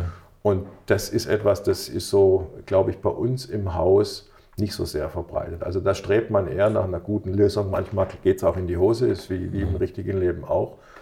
Aber so dieses, wir, wir versuchen, das ordentlich zu machen für einen vernünftigen Preis, das würde ich mir manchmal, hätte ich mir manchmal eher gewünscht. Und das sind so die Momente, wo man teilweise dann beim Wettbewerb sagt, oh Gott, Menschenskinder, ja, halbes Preisschild, ja, ist ganz klar schlecht, da braucht man nicht drüber reden. Ja, aber, aber, wer merkt das? Eigentlich, ne, eigentlich gar nicht so schlecht. Und deswegen glaube ich, wird das immer so sein, dass diese Autos äh, auch jetzt äh, nehmen wir den EQS, das ist ja schon wieder deutlich, ne? der setzt schon wieder Maßstäbe im, in, der, in der Reichweite, Maßstäbe, ähm, ich sag mal, in der, äh, in der, in der Ladeperformance, in, der, ähm, in, in vielerlei Hinsicht. Der CW-Wert ist sehr, sehr gut, also der Gesamtluftwiderstand ist sehr, sehr gut. Das sind immer die Dinge, die kommen eher, sage ich mal, von, von Mercedes oder von den Premium-Anbietern. Da glaube ich, ist man nach wie vor auf einem Weg und da sehe ich auch eine große Konstanz in der Markenhistorie. Mhm. Und das machen jetzt, sagen wir mal, macht ein Citroën oder sowas nicht. Die hatten äh, ihre innovativen Fahrzeuge, aber am Ende sind sie, sind sie mit dem Ding ja letztendlich auch in der Übernahme gelandet, weil sie es einfach nicht konsequent gemacht haben. Und so ein Citroën DS, mhm ja, Wahnsinnsauto, der hätte nur ja. nie dort gebaut werden dürfen, weil wenn man das jetzt aus der Fertigungssicht angucke, das, also da gehe ich echt, das ist no. unvorstellbar, also so grottenschlecht, das ist sowas von, das ist, das, da ist nicht mal mehr Note 6 angemessen, das ist schon Note 8, ja. Hätte man noch viel, und das Wort gefällt mir gut, mercedisieren müssen. Ja, sehr viel mercedisieren hätte man da müssen, aber ein geniales Konzept. Und da haben am Ende, äh, ich sage jetzt mal, hat man zu früh die Kostenbremse gezogen. Vielleicht hätte man mit so Autos, wie es dann Citroën selbst mit dem Xantia noch gemacht hat, vielleicht mhm. hätte man da einen etwas anderen Weg einschlagen müssen. Aber am Ende, wenn das Markenimage natürlich angeschlagen ist, und da gibt es in Italien auch Beispiele, da kommt man schwer wieder raus, ne? auch wenn man gute Autos macht. Das ist leider so. Haben wir noch Zeit, über Prototypen zu reden? Oder? Natürlich können wir noch über ja. Prototypen reden. Sie sind nach der Qualität, sind Sie bei den Prototypen gelandet? Ja, ja, das war dann sozusagen auch ein bisschen ein Wunsch von mir. Wir hatten, inzwischen ist die Organisation wieder etwas anders, über viele Jahre eine sogenannte Anlauffabrik, wo wir zum einen äh, Prototypen, also frühe Prototypen, aber auch Bestätigungsprototypen nennen wir die, die also dann vor dem Serienbeginn im Werk laufen, ähm, fertigen also einfach das Auto bauen, dann das entsprechende Engineering dazu, also das Fehler erkennen und möglichst Fehler abstellen. Fehler natürlich in zweierlei Hinsicht. Einmal was die Produzierbarkeit anbelangt, weil es ist so, dass insbesondere diese Bestätigungsautos auch in der entsprechenden Vorrang Graph, also in der entsprechenden Reihenfolge mit den entsprechenden Werkzeugen und Prozessen des Zielwerkes laufen. Also wir machen die Instrumententafel dann so rein wie nachher im Werk XY und gucken auch, ob das entsprechend geht. Wir machen die Hochzeit. Mhm. Da gibt es so eine, eine also Hochzeitstation, Motor, Fahrwerk ja, und, wo Motor und Fahrwerk und, und Karosserie verbunden werden. Genau, das haben, da haben wir so eine Universal-Hochzeitsstation Und da haben wir in den letzten Jahren dann auch bei mir das sogar so weit getrieben, dass wir gesagt haben, wir gucken, ob wir die Prozesszeit im Zielwerk, wenn das also ein 100-Sekunden-Takt ist, ja, also alle 100 Sekunden ein Auto, geht das auch in den 100 Sekunden. Ja. Also das ist schon etwas, wo man dann stark auch auf die Prozesssicht dann guckt. Das sind dann vor allem diese Bestätigungsautos. Aber es gibt eben natürlich auch die frühen, die noch sehr, sehr viel Handarbeit haben, wo dann der Fokus etwas weniger stark auf die reinen Fertigungsprozesse ist. Da ist es dann eher so, dass der Entwickler Sie hatten das Gespräch mit Hermann Staub, da war der Hermann auch ganz früh natürlich bei mir und hat gesagt, Bernd, ich brauche die Autos. ja, also das sind ja die, die auf die Straße müssen, um ja. einfach zu validieren, ist das Auto konzeptionell, ist es so, wie, wie es theoretisch am Reißbrett ist. Mhm. Und äh, auch der 223 hat ja jetzt eine Reihe an Innovationen bekommen, von denen man sich unter anderem im NVH, also in der, im ganzen Thema Geräusch, nochmal was versprochen hat. Und das muss man dann einfach auch nachfahren. Wofür steht NVH? Noise, Vibration und Harshness. Ah, okay. Also das ist die Rauheit, spricht man darüber. Also NVH sagen eigentlich die Fachleute, aber das ist so der, der ganze Komplex und das war ja auch ein, ein, ein wesentlicher Punkt damals für den 140 mhm. zum 126, weil man natürlich auch gesehen hat, dass der der E32 dort einfach klar besser ist als der, als der 126, den man dann übrigens nochmal nach dem Erscheinen, das ist auch vielen nicht bewusst, nochmal massiv aufgepimpt hat. Die 126? Also der hat, ja, ja, der hat ja eigentlich, wenn Sie so wollen, klammheimlich nochmal eine zweite Modellpflege Echt? bekommen. Ich habe ja einen ganz ja. späten, ja, ja, ja, und es ist der Marc Christiansen ist ja da auch äh, ganz... Der Landgraf, äh, ja. ganz, ganz massiv dahinterher und wir haben da so manches Mal hier, hier an unserem Tisch sogar drüber geplaudert, ja. Äh, da ist unheimlich viel noch passiert und das ist wettbewerbsgetrieben. Man war geschockt damals, okay. dass, weil das Auto war leiser und es war einfach natürlich auch viel moderner. Ja, ja. Der ja, ist äh, ach, fast acht Jahre jünger gewesen und das hat man dem Auto deutlich angemerkt. Und äh, da hat der 126 noch Dinge bekommen, wie zum Beispiel eine eine Matte, so eine, so eine, so eine Schaumstofffließmatte auf den Tank drauf, um das Tankplätschern beim Fahren, das macht ja auch ein gewisses Geräusch, ja. auch wenn man natürlich da Schwallbleche drin hat, die das eliminieren, aber trotzdem, wenn man hinten sitzt Gluckert das ein bisschen. Dann kann das etwas gluckern. Und um dieses Gluckern noch runterzukriegen, hat er dann nochmal eine extra Isolierung bekommen. Ganz, ganz spät, also 1989 erst. Ja. Okay, also, ein Jahr so, vor Auslauf. Ja, ja, anderthalb Jahre vorher ja. sind viele Dinge gekommen. Also man hat das Softleder gebracht. Also da könnte ich jetzt eine Stunde drüber reden. Das würde viel zu weit führen. Aber was ich sagen will ist, auch da ist man natürlich immer in der Lage oder muss man in der Lage sein, NVH, aber auch an anderen Stellen nachzulegen. Also das ist oft eine Sache. Und wenn Sie jetzt mal so ein, so ein keine Ahnung, W108 jetzt mal mit, dem, mit einem 223 vergleichen, dann ist der größte Unterschied, natürlich ist der auch schneller und so weiter, das ist alles keine Frage, aber die fahren beide anschließend, Sie können mit beiden mit 180 über die Autobahn Dauertempo fahren. Aber wenn Sie NVH nehmen, das sind die zwei, also der, der ist wahrscheinlich, der 223 dürfte das äh, bei 180 das Innengeräusch haben, also würde ich mal schätzen, von etwa der Hälfte. Also bei 90 km/h im 108 dürften etwa 180 entsprechen. So krass ist der Unterschied. Ja. Beide Autos ja oft genug gefahren. Ja. Das ist schon wirklich der absolute Hammer. Und da geht sehr, sehr viel in der Entwicklung rein. Deswegen müssen diese frühen Fahrzeuge schnell im Entwicklungsbereich verfügbar sein, was für mich eine ganz, ganz wesentliche Frage war. Und sie müssen natürlich gute Erprobungsträger sein. Das heißt, die Karosseriequalität muss trotz noch nicht vorhandener Serienwerkzeuge muss sie gut sein. Die Crash, man macht am Anfang natürlich äh, Pfahlaufprall, man macht die Überschlagversuche. Also diese ganzen Versuche, ähm, die nachher oft auch Innovationen sind. Denken Sie, 126, erster Auto weltweit mit Offset-Crash. Ja? Mhm. Stellen Sie sich mal vor, Sie machen da irgendwelche Versuche mit, mit Autos, die nachher in der Serie nicht kommen, machen da einen auf große Werbekampagne, wir können das, ja, und dann, dann misst jemand nach und dann sagen die, leider haben wir probiert, geht nicht, ja. Also, und das als Mercedes, ne, das wäre der völlige Super-GAU gewesen. Ich glaube, die Firma wird es heute nicht mehr geben, wenn sowas mal passieren würde. Deswegen ist das sehr, sehr wichtig, dass diese frühen Fahrzeuge schnell kommen.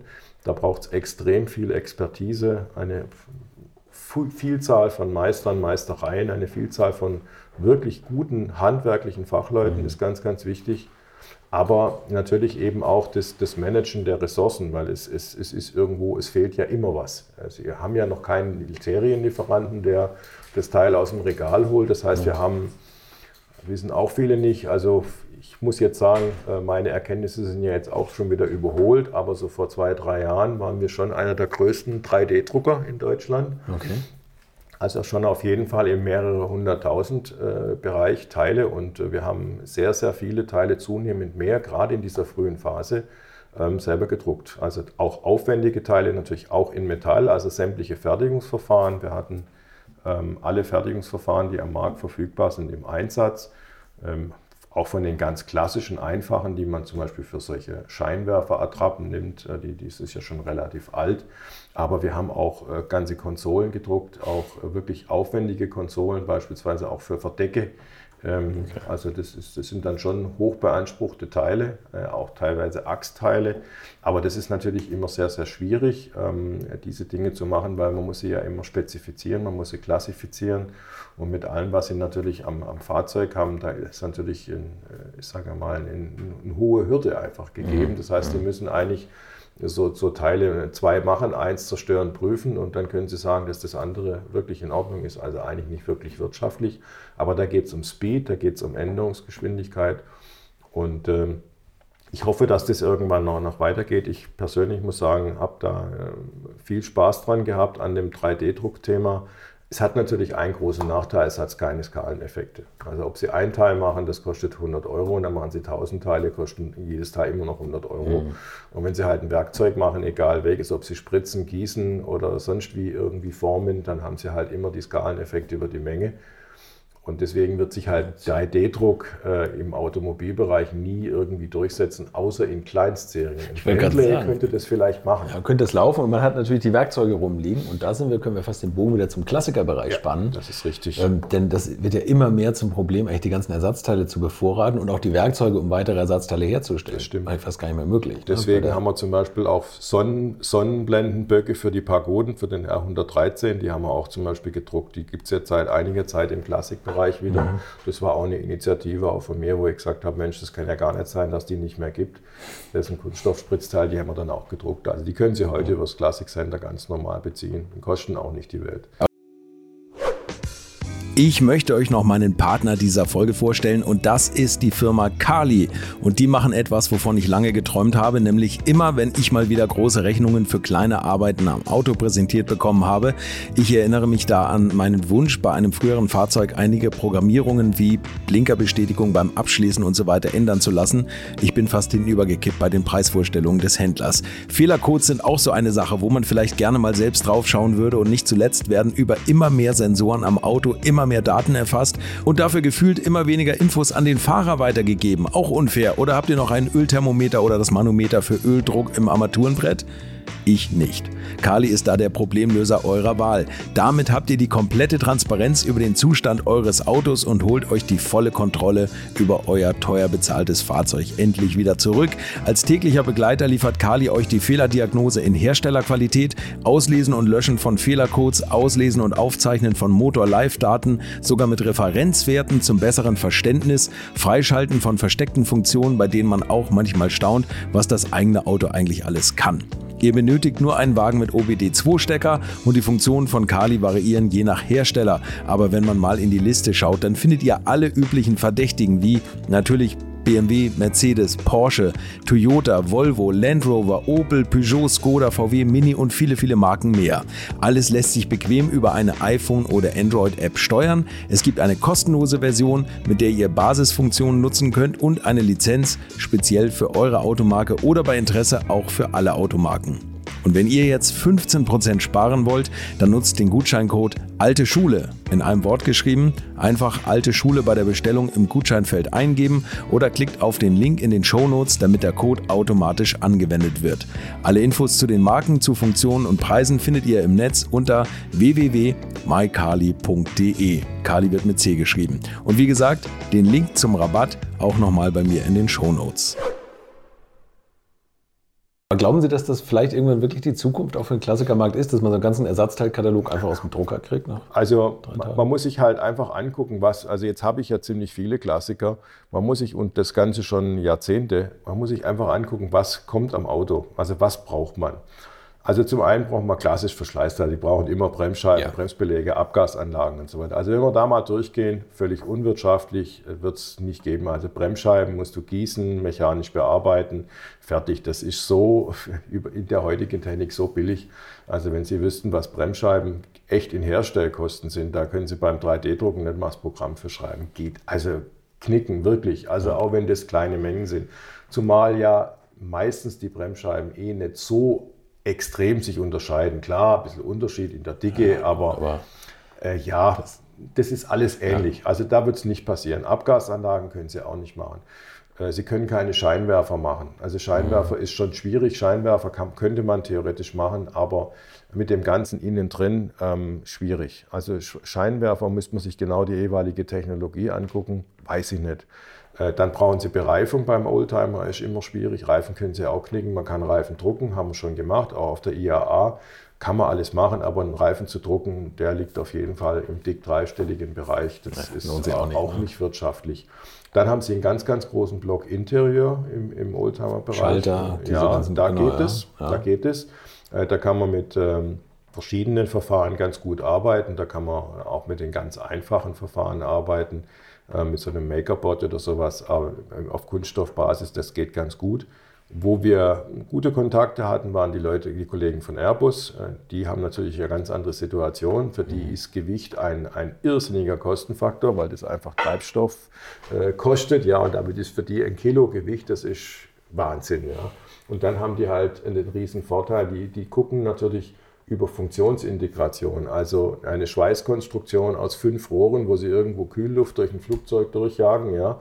Da machen die aus einer Rohrkonstruktion von fünf einzelnen punktgeschweißt, machen die ein Teil, drucken das und haben es fertig. Also da gibt es tolle Beispiele bei Airbus, wo die 3D-Druck in der Serie haben, aber die haben halt 200, 300 Flugzeuge im Jahr. Genau. Und wir haben halt 10.000 Autos am Tag, da merken sie einfach. Und das haben wir immer wieder übereinander gelegt und ja. ich war dort, die waren bei uns. Da hat man eigentlich sehr schnell gemerkt, ähm, da sind einfach die, die Agenten sind unterschiedlich. Die machen auch Sitzstrukturteile in den, in den Flugzeugen drin. Die haben teilweise Schlösser 3D gedruckt da bietet sich das an. Da habe ich auch dem Kollegen gesagt, du, die kann ich dir morgen auch drucken. Hab, wir haben die gleichen Maschinen rumstehen, da können wir Programme rundschieben. Wenn deine mal kaputt ist, dann drucke ich ein paar. Ja. Also das war ja. wirklich easy. Aber Sie merken schon, wir haben mehr wesentlich mehr Prototypen gemacht, selbst die frühen Prototypen, also diese reine Entwicklungsfahrzeuge, habe ich mehr Autos gemacht als Airbus Flugzeuge. Und damit ist natürlich das Thema Stückzahlen immer, ja, wie soll ich sagen, das ist, das ist so die Achillesferse des Serienbaus. Deswegen glaube ich in der Serie 3D-Druck schwierig. Schwierig, aber es gibt trotzdem genügend andere Anwendungen. Ich glaube, auch im Klassikbereich könnte man mehr machen. Aber nehmen Sie zum Beispiel ein Achsgehäuse. Wenn Sie jetzt ein 70, 80 Jahre altes Auto haben und Sie haben ein Hinterachsgehäuse, das gibt es nicht mehr. Das gibt es natürlich dann heute nicht mhm. mehr. Außer Sie haben irgendwo noch einen Altbestand. Aber machen tut es keiner mehr. Könnte man 3D drucken, geht, aber wie oft brauchen Sie das? Ja. Das Gehäuse, das wird zwar irgendwann gammelig, das hat irgendwann keinen Lack mehr, das hat vielleicht auch äh, mal, ist mal irgendwo aufgesetzt und hat einen Kratzer, aber dass das wirklich bricht, eigentlich fast, ja. fast ja. passiert fast nicht. Ähm, eine Kardanwelle würde man nicht im 3D-Druck machen, Kön könnte man machen, wäre aber auch wieder unwirtschaftlich. Ähm, also die würde ich. Achsteile, Querlenker oder sowas? Haben wir gemacht, ja, haben wir gemacht haben wir gemacht. Wir haben für AMG Querlenker gemacht. Ähm, die kann man halt gewichtsoptimieren. Die sind halt teuer. Also mhm. das muss man einfach mhm. sagen. Wir haben für AMG gewichtsoptimierte Achsteile gemacht. Ähm, kriegst du halt keine Serienfreigabe, weil das haben wir dann äh, bewusst nicht gemacht, weil wir wollten ja auch nicht in die Serie einsteigen, ja, okay. aber das geht. Und da haben wir einfach mal Machbarkeitsstudien gemacht. Da kriegt man natürlich die ungefederten Massen nochmal ordentlich nach unten. Ähm, da kann man selbst äh, Traggelenkstrukturen oder sowas direkt mit, mit andrucken, dass das Traggelenk quasi einfacher einzubringen ist wie heute. Also müssen Sie nicht mal mehr einschrumpfen. Ähm, äh, da gibt es wirklich äh, der Möglichkeiten unbegrenzt, weil Sie können ja hinterschnittige Formen machen, die Sie mhm. normal eigentlich nicht gießen können. Drucken können Sie alles. Ne? Das ja. ist schon erstaunlich. Ja. ja. Ich habe übrigens unten noch so ein kleines Kurbelgehäuse, kann ich Ihnen gleich noch zeigen. Motorkurbelgehäuse mit vorne einer Kurbel dran. Alles In einem gedruckt, gedruckt. Ne? Ja, und beweglich. Das ist so faszinierend. Das ist, heiß, das ist wirklich ist echt äh, ganz, ganz toll. Ja, da haben wir viel gemacht. Ähm, ansonsten der Prototypenbau. Ähm, kann man natürlich nur bedingt was, äh, was zu sagen. Sie sind halt immer, äh, ich sage mal, deutlich früher dran.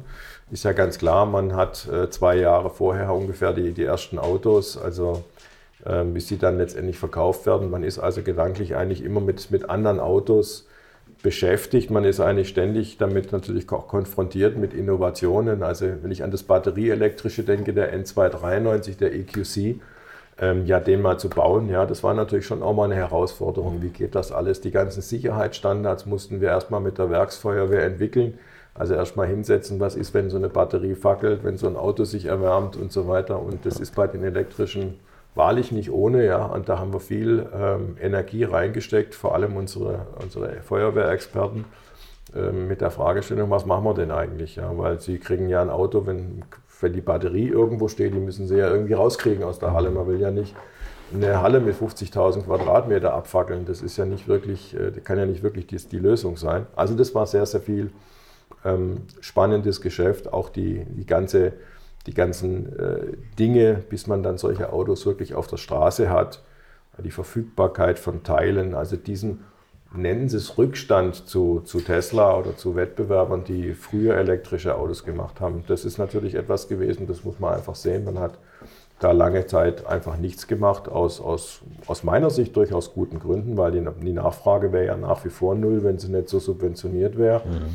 Und rein kaufmännisch, wo ein Kunde nicht nachfragt, ist es auch nicht wirklich sinnvoll, Milliarden in eine Investition zu stecken. Ähm, Außer man geht davon aus, irgendwann wird es so gepusht. Mhm. Und das ist ja jetzt heute genau der Fall. Sie kriegen 6000 Euro und das reicht bei einem kleinen Auto schon für die halbe Batterie. Das ist natürlich super. Fraglich und spannend wird es dann noch werden, wenn, wenn wir mal einige Jahre weitergehen und äh, 2025. Äh, Nächstes Jahr können wir schon sehen, wie es bei den, bei den Hybriden ist. Ne? Genau, genau. Wenn die Förderung mal sinkt, wenn äh, dann mal auch der, der Wahnsinn beim Tanken noch mal mehr Methode bekommt. Also heute ist es ja noch so, dass sie vielleicht noch einigermaßen den Platz kriegen, wo sie da eine halbe Stunde stehen. Aber stellen Sie sich mal vor, da stehen drei vor Ihnen und die wollen auch noch jeweils eine halbe Stunde ihre Karre aufladen ähm, und Sie sind dann der Vierte in der Reihe. Dann wird es dann halt schon extrem schwierig. Also ich glaube, dass die Diskussion zügig weggehen wird von Reichweiten hin zu Ladezeiten, hin zu diesen Dingen. Und da sind wir halt dann beim nächsten Problem, wenn Sie dann halt Ladeleistungen von 200, 300 kW haben, dass Sie einigermaßen schnell laden könnten. Ja, die müssen Sie erstmal bereitstellen, die müssen Sie auch infrastrukturmäßig bereitstellen, die müssen Sie im Fahrzeug verarbeiten können, weil wenn Sie 300 kW Ladeleistung sagen, haben ja. und 95 Prozent Wirkungsgrad haben, dann haben Sie halt 5 Prozent von den 300 kW, das sind immer noch 15 kW in Wärme. Jetzt können Sie sich ja mal ausrechnen, 15 kWs, also wir haben hier im Haus 16 kW. Ähm, ja. Okay, also so habe ich es noch nie gesehen, aber das ist, das ist so ein Thema und da müssen Sie als. Ja, und da müssen Sie als Hersteller auch noch gerne Garantie geben wollen für diese hohen Ladeleistungen, weil so. das ist ja momentan das Problem. Ne? Das, so eigentlich wird es ja nicht empfohlen, so schnell so zu laden. Ist es, nee, aber ich sag mal, wenn Sie in Wegen Urlaub fahren, ne, also ja, ich glaube, das wird sich am Ende noch als die große Achillesferse herausstellen. Ja, ich glaube, da lässt man den Wagen stehen und macht einfach eine Kreuzfahrt aus Umweltgründen. ja, okay, das ist aber wiederum nicht unbedingt im Sinne des Kunden und im Sinne der Automobilhersteller. Also Nein. das muss man abwarten, das ist Ausblick. Ich kann nur sagen, das war sehr, sehr interessant, weil als wir dann diese Autos gebaut haben, äh, waren natürlich die Gesprächspartner echt limitiert. Ja? Also, weil man konnte sich mit wenigen unterhalten. Ja? Weil Elon Musk, den können Sie auch ja, antwittern können eigentlich. Genau, ja. also wenn man auch der Vorstand ist ja regelmäßig da und sagt, ja, warum, warum kommen denn die Autos nicht? Ja? Hm. Ähm, kann doch kein Problem sein. Ja? Wenn man halt keine Teile hat, ja, warum gibt es keine Teile? Ja, die Tücke steckt im Detail. Und man hat tatsächlich, und ich glaube, das gilt für für das Gros der Automobilhersteller. Man hat natürlich schon ein bisschen unterschätzt, was da dran ist. Tesla hat ja auch gesagt, wunderbar, wir haben jetzt die elektrischen, das haben wir im Griff, das bisschen Autobrauen drumherum, das machen wir so nebenher. Da sind sie ja heute noch eifrig am Üben. Ja. Ähm, das wird auch eine Zeit lang so gehen, ein vernünftiges Auto mit einem Setup zu machen, das wirklich auf dem Punkt ist. Ähm, das ist ja, kann man ja in jedem Test nachlesen. Da sind sie noch ein gutes Stückchen weg davon, mhm. wenngleich die Fahrleistungen natürlich elektrisch für sich sprechen. Ja, nicht nur von denen, aber gerade von denen. Da sind sie natürlich äh, dem, dem, Wettbewerb einfach eine, mindestens mal eine Generation voraus. Und so wie das halt schwierig ist, äh, ich sage mal, ein Auto zu machen, das tatsächlich äh, in den Fahreigenschaften perfekt ist, ist es halt auch schwierig. Das hat jeder, hat jeder der konventionellen Hersteller, glaube ich, ein bisschen unterschätzt das ist, sagen wir mal, perfekt auch im Elektrischen zu übertragen. Und deswegen waren ja auch diese, diese Autos wie der EQS so wichtig, wo man mal gesagt hat, okay, anders als beim EQC, da wollen wir jetzt mal wirklich gucken, was geht. Mhm. Und der XX noch mal mehr mit, mit, dem, mit der Idee mal 1000 Kilometer, auch ja. wenn das natürlich unter Laborbedingungen, nicht Labor, aber ja, unter gut, günstigen aber, Bedingungen, ja, aber immerhin. Aber im normalen Straßenverkehr war nicht genau. gesperrt, genau. es war Stau. Es ist also, immerhin, immerhin pari mit einem sagen wir mal W140, wenn ich, der hat einen 100 Liter Tank, den kann ich auch, wenn ich gemütlich fahre, mit 10 Liter fahren, dann genau. schafft der auch 1000, also das ist ungefähr gleich. Das ist ja schon mal ein Riesenschritt. Anders sieht es natürlich dann beim Tanken aus. 100 Liter haben sie in zwei Minuten getankt oder drei Minuten. 100 äh, Kilowattstunden oder 120, da dauert es ein bisschen länger, auch wenn sie große Ladeleistung haben. Aber das ist äh, ein anderes Thema. Da muss man natürlich auch sehen, da, da, ist, da findet natürlich auch eine Entwicklung statt. Und wo die Entwicklung hingeht, glaube ich, ist, ist klar. Und das wäre ja nicht die erste, wo dann halt auch der politische Wille äh, dann am Ende mittelfristig zumindest zum Erfolg führt. Mir hat es auf jeden Fall noch großen Spaß gemacht, äh, im Prototypischen diesen, diesen Schwenk noch mitzumachen, bis einschließlich zum EQS. Mhm. War eine, eine spannende äh, Thematik, weil wenn man dann vorne aufmacht und da ist so gar nichts ja, und Abgasanlagen nicht drin sind, Und vor allem auch die Bremsanlagen, man das erste Mal sieht, also das ist schon etwas, also die, die Autos, auch der EQC, aber vor allem der EQS, das sind schon Bremsanlagen, die hat man früher im LKW-Bereich nicht gehabt. Gell? Also Echt, weil sie so groß sind? Ich dachte, die rekuperieren alles, da braucht ja, man die Bremse doch ja, gar nicht mehr. Aber die, das stimmt, aber die Rekuperation könnte ja mal ausfallen. Und ja, da ist der Gesetzgeber in der Zertifizierung gnadenlos. Dann und da muss man ein 2,6 also, Tonnen Auto. Genau, da müssen bremsen. Sie, wenn Sie sagen, Sie haben ein 2,6 Tonnen Auto und es fährt 250 oder 200, ja, ja, ja, dann sagt der Gesetzgeber, und das ist ja in dem Fall EU-einheitlich zertifiziert, der muss halt so und so viel Bremsungen auf Null muss der können. Also da habe ich schon äh, auch die Dimension Querstabilisator, auch Fahrwerksteile. Also das ist schon jetzt für den Pkw-Bau, habe ich gedacht, boah, das ist aber schon, schon echt heftig. Und dass Sie das sagen, dass Sie das gedacht haben, obwohl Sie mit dem 140er eingestiegen sind in Ihr Berufsleben. Also das, wo man ja eigentlich sagt, das ist ja schon das Maximum gewesen. Aber ja, das waren ja eigentlich zierliche Autos im Vergleich. Alles, alles zu seiner zu Zeit, ja. Absolut. Ja, zierlich ist der nicht. Also der ist heute schon auch immer noch. Äh, aber es ist halt anders. Damals ist er halt gefahren und man hat ihn angeguckt gesagt, was ist denn das? Und ja. heute, wenn er halt fährt, ist, fährt er halt nicht auf. Außer ja, dass er ein bisschen irgendwie anders aussieht noch. Aber von der Größe her ist er heute passend. Damals haben ihn viele halt als überhaupt nicht passend empfunden. Ja, Im 220 hat man es ja versucht, ein bisschen glatt zu bügeln. Ja, ja, klar. Ja, aber da, äh, das ist ja auch so ein bisschen, äh, ein bisschen, ich will nicht sagen, in die Hose gegangen. Da hat man es natürlich dann äh, vielleicht auch ein bisschen übertrieben. Ne? Also diese, diese Baureihe ist ja heute jetzt so nicht so äh, übermäßig beliebt, sage ich mal, in den Mercedes-Fankreisen, jetzt nicht wegen der Form.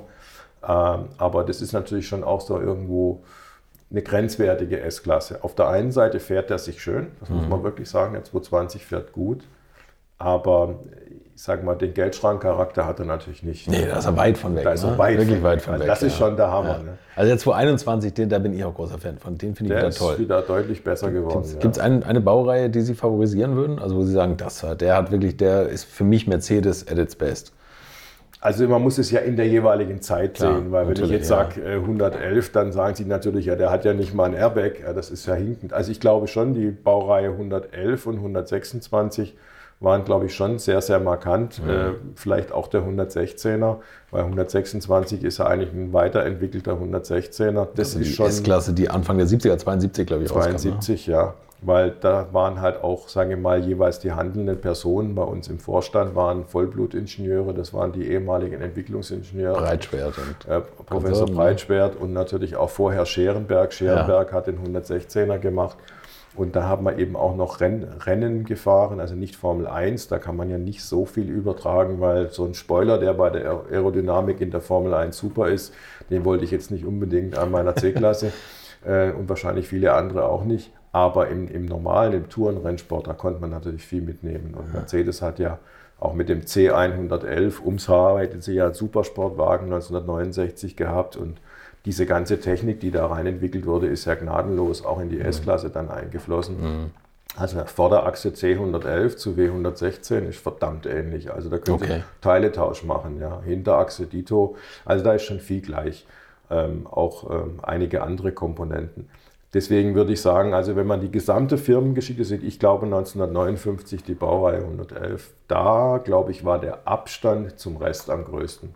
Und da Ah, empfehle okay. ich Ihnen auch mal die Testberichte von 59 zu lesen. Also da würden Sie heute sagen, das ist ja unerträgliche Lobhudelei.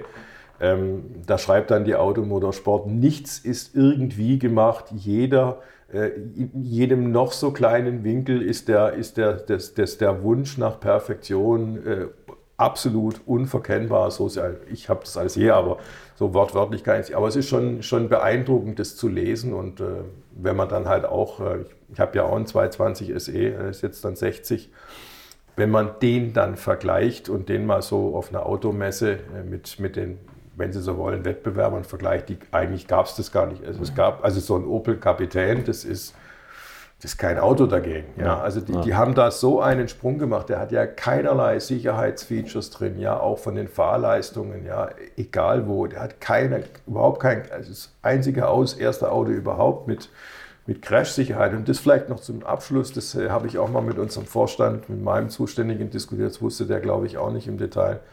Firmenphilosophie. Der Bela Bareni, das wissen ja die meisten, hat ja diese, dieses Sicherheitskonzept, das man im W111 verwirklicht hat, hat er ja maßgeblich erfunden. Also dieses Knautschzonenprinzip, äh, wenn man das Auto anguckt, das ist ja auch innen, ich sage mal, sehr, sehr gut gemacht diesbezüglich. Der Clou ist nur, und natürlich kennt heute jeder die Crashtest von der Flosse. Das Interessante, und das ist, glaube ich, gut zum Abschluss, Firmenphilosophie. Man hat geglaubt, der Bela Bareni hat gesagt, so geht es. Und man hat das Auto auf den Markt gebracht im Juli 1959 und im November 1959 den ersten Crash gemacht. Das ist der Wahnsinn, oder? Was ist da da- danach? Nach- Ja, man hat so viel Vertrauen, so viel Gottvertrauen gehabt, dass man mit Das ist diesem Auto den Meilenstein schlechthin macht und dass das alles so funktioniert, ohne es überhaupt erprobt zu haben. Ja, Wahnsinn. Ja, heute würde Wahnsinn. man sagen, es ist fahrlässig. Und der Crashtest hat es bestätigt, Ja, aber, ne? in jeder Beziehung sogar das ist das besser. Besondere. Ja. Ich habe mit dem Professor Huber, der war ja auch lang unser äh, Entwicklungschef für, für Aufbau, da mal drüber gesprochen. Der ist auch schon viele, viele Jahre im Ruhestand und der hat mir das auch nochmal bestätigt. Es ist wirklich so gewesen, man hat in keinem einzigen Punkt äh, ist, hat irgendwie die Realität sozusagen nicht zusammengepasst, sondern man ist teilweise sogar angenehm überrascht worden. Man hat die Tests ja dann auch bis in die späten 60er Jahre äh, noch weitergemacht, übrigens auch stark unterstützt von staatlicher Seite. Das Bundesamt für Straßenwesen hat sich damals sehr dafür interessiert, ähm, zwecks Unfallvermeidung und auch die Leitplankenentwicklung hat man dann auf Basis dieser Erkenntnisse mit den Crashtests hier aus Sindelfingen gemacht und hat es auch vor allem bezahlt, was natürlich das Unternehmen damals sehr gerne mitgenommen hat. Hat man viel Geld bekommen. Äh, dafür hat dann Deutschland sozusagen die ersten vernünftigen Leitplanken bekommen, die, ja, die mehr sind als nur tumbe, äh, ich sage jetzt mal, Beton, Ja. Betonstäbe oder sowas, ja, der Betonmauern. Äh, Das ist eine, sehr, sehr gute Sache. Aber ich fand es absolut bemerkenswert, dass Bareni es alles aufgezeichnet hat und man hat die gesamte Konstruktion so gemacht. Und so ein W111 ist wirklich so verschachtelt, so verklüftet, ähm, aber heute noch äh, toll anzugucken, wirklich im Detail. Das ist einfach super. Und wenn man das sieht, ich glaube, BMW war damals quasi kurz vor der Übernahme, kam ja dann später mit der neuen Klasse, zwei Jahre später. Tolles Auto, aber auch in einer ganz anderen Fahrzeugklasse. Ja, klar, wie- wie natürlich. 60er Ja, weil Mercedes ja lange nicht beackert. ja, ne? und kein Wunder war es dann so, dass eigentlich mit Auslauf der Heckflosse schon Opel eigentlich keine Rolle mehr gespielt hat. Innerhalb von einer kurzen Zeit, weil ich glaube, selbst der Dümmste hat gesehen, ja, also da sind jetzt wirklich, da ist jetzt jemand auf dem Markt, also da ist, da kann man eigentlich nicht ernsthaft mehr einen Opel kaufen. Und wo dann sozusagen äh, Admiral und äh, Co. dann in der B-Baureihe kamen 1969, die haben ja dann schon auch verkaufsmäßig keine Rolle mehr gespielt. Und das ist, glaube ich, genau daher kommend, dass in der Phase wirklich eben auch man sehr stark darauf bedacht war, ähm, wirklich für den, für den Kunden auch das Beste zu liefern. Ähm, sch schade eigentlich im heutigen Sinne nur, dass man das im Korrosionsschutz nicht geschafft hat. Nicht nur Mercedes nicht, sondern auch alle anderen nicht. Diese Autos damals haben ja, ähm, ja gerostet wie äh, Das, unglaublich. ne? ist, das stimmt, ja. Baujahr 64 ist die kürzeste Lebenszeit aller Fahrzeuge gewesen in, von Deutschland seit 1949. Die 64er Jahrgang, Produktionsjahrgang 64 hat 7,1 Jahre gehalten. Nur bei Mercedes oder alle Nein, Autos? in alle. Alle Autos in Deutschland? Alle Sie- Autos. Echt tatsächlich? Ja, 7,1 Ach, das ist eine interessante Jahre. Zahl. Das ist Wahnsinn, gell? 1964 war, wenn du so willst, die schlechtesten Autos, Wobei das natürlich hinkend ist, wie viel ist gestreut worden, wie Ja, kalt klar, waren die Winter, klar. und da kommt Ja. vieles mit Ja, rein. okay, aber- aber das einfach mal ja. statistisch jetzt sieben Jahre. Was, was ist die, die beste, das beste Jahr? Gibt es Ja, auch? ich, ich würde sagen 1990. Ah ja, okay. 90. Naja gut, hängt vielleicht auch, also wenn man es über alle Autos sieht, dann ist es wahrscheinlich der Golf 2, der komplett zugeseucht war, weil es natürlich auch die Masse an Autos ist. Golf ne? 2 ist sehr gut, auf jeden Fall sehr gut. Also ähm, Langzeitkorrosionsuntersuchungen hat man ja auch immer gemacht im Haus und der 201 äh, und der, und der Golf Also der 2 190er. waren, waren die äh, Autos. Das beste Wettbewerbsfahrzeug war der Golf 2 und das beste eigene Auto war der 201. Echt? Ja. Und nicht die voll verzinkten Porsche, nee, die damals schon kamen? Nee, nee, nee. Okay. Ja, weil bei denen muss man ja Folgendes sehen. Die, die Autos, die man damals äh, erprobt hat, die hat man ja immer einem ziemlich gnadenlosen Prozedere unterzogen. Also die sind ja täglich gefahren, täglich geduscht, immer durch das Salzbad durchgefahren. Das macht ja kein Porsche-Fahrer. Das heißt, das tolle Image, was sie jetzt heute von Porsche haben, und das will ich ja gar nicht schmälern, das liegt natürlich zum guten Teil auch daran, dass die Autos halt nicht im Alltag gequält werden, nicht im Salznebel von, von Stuttgart nach Hamburg gefahren werden und zurück. Selten, ne? Das stimmt, Und ja. das sind aber Das die stimmt. anderen, aber der Golf 2, der, Der- hat das, der hat das mitgemacht, ja. Deswegen diese, diese Testkriterien, die hat man halt, äh, ich sage mal, das ist schon ein harter Alltag. Das sind sechs Jahre schwerster Einsatz. Ja. Und die hat man halt in dem RAF-Test, packt, packt die zusammen. Und da hat man halt Fremdfahrzeuge. Und da, also mein Kenntnisstand war, äh, da war der Golf 2 am besten von, von den Fremdfahrzeugen und der 201. 201, aber mit Sakkobretter, das war irgendwie 89 oder Die 90. späten, ne? Ja, Ja. spät, ja. Und die sind auch super. Also es gibt natürlich wie immer ungepflegte Autos, die sind heute auch platt, aber ein Freund von mir hat einen, die, die Tochter jetzt einen 190 E 2,6, ein 91er, der sieht aus wie gerade aus der Fabrik. Echt Wahnsinn. In jeder Toll, Beziehung. ja. Und, und extrem kleine Autos, wenn man da jetzt drin sitzt. Wenn man heute drin sitzt, ja. Ich habe den ja auch noch gefahren als Neufahrzeug, aber toll. Ja. Toll, ein, ein super Auto, aber klein. Also man da, große Familie, das war nichts. Aber. Für, für ein Single oder für ein junges Paar, super. Gutes Auto. Mag ich aber auch den E30, mag ich auch gerne. Also Ja. den Wettbewerber, das sind beide, toll. beide und natürlich extrem, auch durch die DTM haben die so einen Charakter bekommen, die beiden Autos. Die E30 ist auch ein großer Wurf gewesen. Also. Naja, das Es war auch immer, ähm, ich hatte ja, muss ich sagen, auch immer, auch im Prototypischen hat man so mit den Kollegen immer wieder mal einen Austausch gehabt, äh, auch mit von Audi und so weiter. Ähm, und natürlich, wenn, man eine Fahrzeugfreigabe gemacht hat, immer auch die Wettbewerber. Und also das, das war schon eigentlich klar und das haben uns die BMW-Kollegen bestätigt. Also die wussten genau, wenn jetzt das Kapitel Fahreigenschaften kommt, dann waren die sehr entspannt, wenn die in neue Mercedes kam. Und wenn der da mal so auf, auf gleichem Niveau war, dann waren die schon, also der 204 haben sie gesagt, ist aber schon richtig gut, ja. Also aus deren Sicht so 98 Prozent an BMW dran und wir haben so gesagt 99 Prozent, aber das war mehr so scherzhaft. Ähm, aber nein, ernsthaft, also das war schon wirklich immer so, die, die BMWs sind, sind von den Fahreigenschaften schon sehr, sehr gut abgestimmte Autos. Die haben auch geguckt immer, dass sie im Triebstrang möglichst wenig Verluste haben, äh, kleine Ersatzträgheitsmomente, kleine Kardanwellen, kleine Hinterachsmittelstücke, äh, wenig Getriebeverluste. Das haben die konsequent durch den ganzen Triebstrang gemacht. Und da hat man auch mehr auf, auf diese Dinge einfach geachtet. Und deswegen, ich glaube, da, wo der Fokus des, des Unternehmens drauf liegt, ja, da kommt was raus. Und da, wo man nicht hinguckt, das ist wie Hause, zu Hause auch, da sammelt sich der Staub. Und jeder, ke- keiner guckt überall gleich hin. Das ist unrealistisch. Das, das gibt es einfach nicht. Jeder äh, guckt aus seiner Brille und jeder hat seinen Fokus. Deswegen sind diese Vergleiche, finde ich auch immer sehr, sehr spannend. Und letztendlich, was dann wirklich im Summenpaket besser ist, da können Sie auch in der Motorpresse zwei interviewen, die alle die Autos gefahren haben. Sie werden dann nie ganz gleich, selbst unter Experten. Ja. Und ich sage mal, so ein Auto wie der 140, der hat man ja jetzt extrem in die eine Richtung positioniert. Der ist natürlich in der anderen, also fahrdynamisch, Das ist nix, der ja. echt Banane. Ja. Genau. Da ist der zwar besser als der 126, aber mit einem heutigen Auto fährt er einfach nur alt. Punkt. Ja. Aber so wie der abtastet, ich habe einen, einen Mitarbeiter, einen ehemaligen, dessen Vater hat einen Reifendienst. Und da bin ich vor zwei, drei Jahren gewesen mit dem 140er zum Nachwuchten. Und der ist äh, Fahrzeugversuch in der C-Klasse. Schon seit vielen Jahren. ne. Also der ist Versuchsfahrer den ganzen Tag. Und dann sagt er, oh, na, darf ich geschwind mitfahren, wenn Sie jetzt Probe fahren, ob es jetzt in Ordnung ist? Ich sage, ja klar, so gut gerne. Dann ist der reingesessen. Und dann sind wir bloß die ersten paar Meter da in, in, in Waldenbuch gefahren. Sagt er, boah, jetzt bin ich das erste Mal so 140 gefahren. Das ist ja Wahnsinn, wie der abtastet. Dagegen sind ja unsere heutigen Autos Hoppelkisten. Da sage ich, ja, jetzt zeige ich Ihnen mal was anderes. Und dann ist da so eine Spitzkehre, da bin ich ein bisschen flott gefahren, habe das Lenkrad rumgezogen.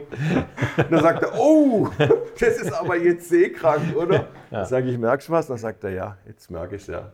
Also auf der einen Seite sagt er, das ist ja Wahnsinn, man merkt ja kaum, dass man einen, ja. einen Randstein runterfährt. Auf der anderen Seite, ja, die Frage ist ja nur, ist das, was man heute macht, noch tatsächlich genau auf den Punkt im Kundensinne? Mhm. Weil ich sehe eigentlich nur noch Leute, die auf der Straße rumschleichen, äh, teilweise wegen Tempolimit, aber auch wenn es frei ist Tuckel, Tuckel, Tuckel. Und also das, was heute gefahren wird, kann eigentlich jeder VW Käfer. Mhm. Während in den 70er Jahren, da hat man es echt noch knacken lassen, selbst in den 80ern, wenn da Schnee im Schwarzwald war, da bin ich ja immer extra hingefahren, da hast du die ganzen Verrückten, wie ich gesehen, die im Schnee rumgebrettert sind bis tief in die Nacht rein. Ja, ja. Und gib ihm Saures, ja. Und Grenzbereich, alles andere zählt nicht. Und heute machen wir Autos, die 250 können mit Anhänger, ja, und, mhm. und, du darfst nirgends mehr fahren und, und, und, und der Komfort bleibt auf der Strecke. Und früher war, haben die Autos, hätten wir es fahren können und die Autos haben es eigentlich hergegeben. Also irgendwie schon ein bisschen mhm. grotesk. Eigentlich das ist ein gutes, gutes, fast ein gutes Schlusswort. Ne? Das ist eigentlich so absurd. Ne? Auch ja. was, was ich ja immer verrückt finde, sind so Limousinen, also so wirklich große Limousinen mit nur noch so einer ganz dünnen Gummiwurst auf ja, den Felgen. Ne? Also Serie 30 Reifen, ja. Das ist unglaublich, ne? Ja, und dann kann man zwar wirklich, äh, ich sag mal, um die Kurven brettern wie ein Irrer, aber. Für was? Für was, ja. genau. Und deswegen auch Ihre Frage eingangs, 140. Ich habe dann auch gedacht, boah, kann man den kaufen mit 200 PS knapp. Und dann gefahren und denke ich, ja, der fährt auch seitig, der fährt auch ja. schön, ja. Und ja. klar, wenn du drauf trittst, also diesen hier macht er nicht. Ne? Aber da habe ich gedacht, brauche ich das? Ja, wir haben mehrere 500er, also jetzt den CL und den SL 500, ja. CL500, C215, da kann man ja auch schnell fahren damit. Ah, okay, da brauchen ja. wir ja nicht unbedingt mit einem 140er. Und meine Frau liebt den 140er. Die fährt den total gerne. Ich habe sehr tolle Autos im, im Fuhrpark. Also das ja. klingt auf jeden Fall interessant. Jetzt bin ich umso gespannter, wo Sie Ihre letzten 50 Liter reinkippen. W111. W111 und auf welcher Strecke? Auf welcher Strecke? Ich glaube, da würde ich letzte 50 Kilometer, da würde ich, glaube ich, die Alp nehmen, da würde ich Richtung Bodensee über die Alp fahren, weil das ist eine wunderschöne Landschaft. Und da fährt man eigentlich immer so zwischen 70 und 120, vergessen wir mal Tempolimit 100, aber da fährt man so zwischen 70 und 120.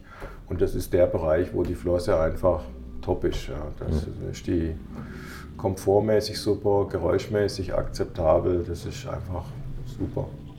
Herr Wippern, vielen, vielen Dank. Gerne. Ganz, ganz toll. Das war Bernhard Wippern und ich weiß nicht, wie es euch beim Anhören ging, aber bei mir liefen gleich erstmal parallel die bekannten Gebrauchtwagenportale heiß.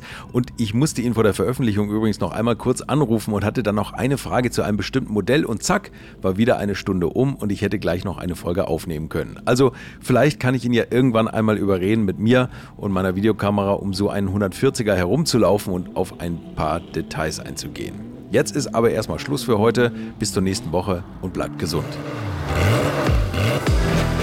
Infos, Bilder und alles Wissenswerte unter der Internetadresse www.alte-schule-podcast.de. Alte Schule ist ein Podcast aus den WakeWord Studios.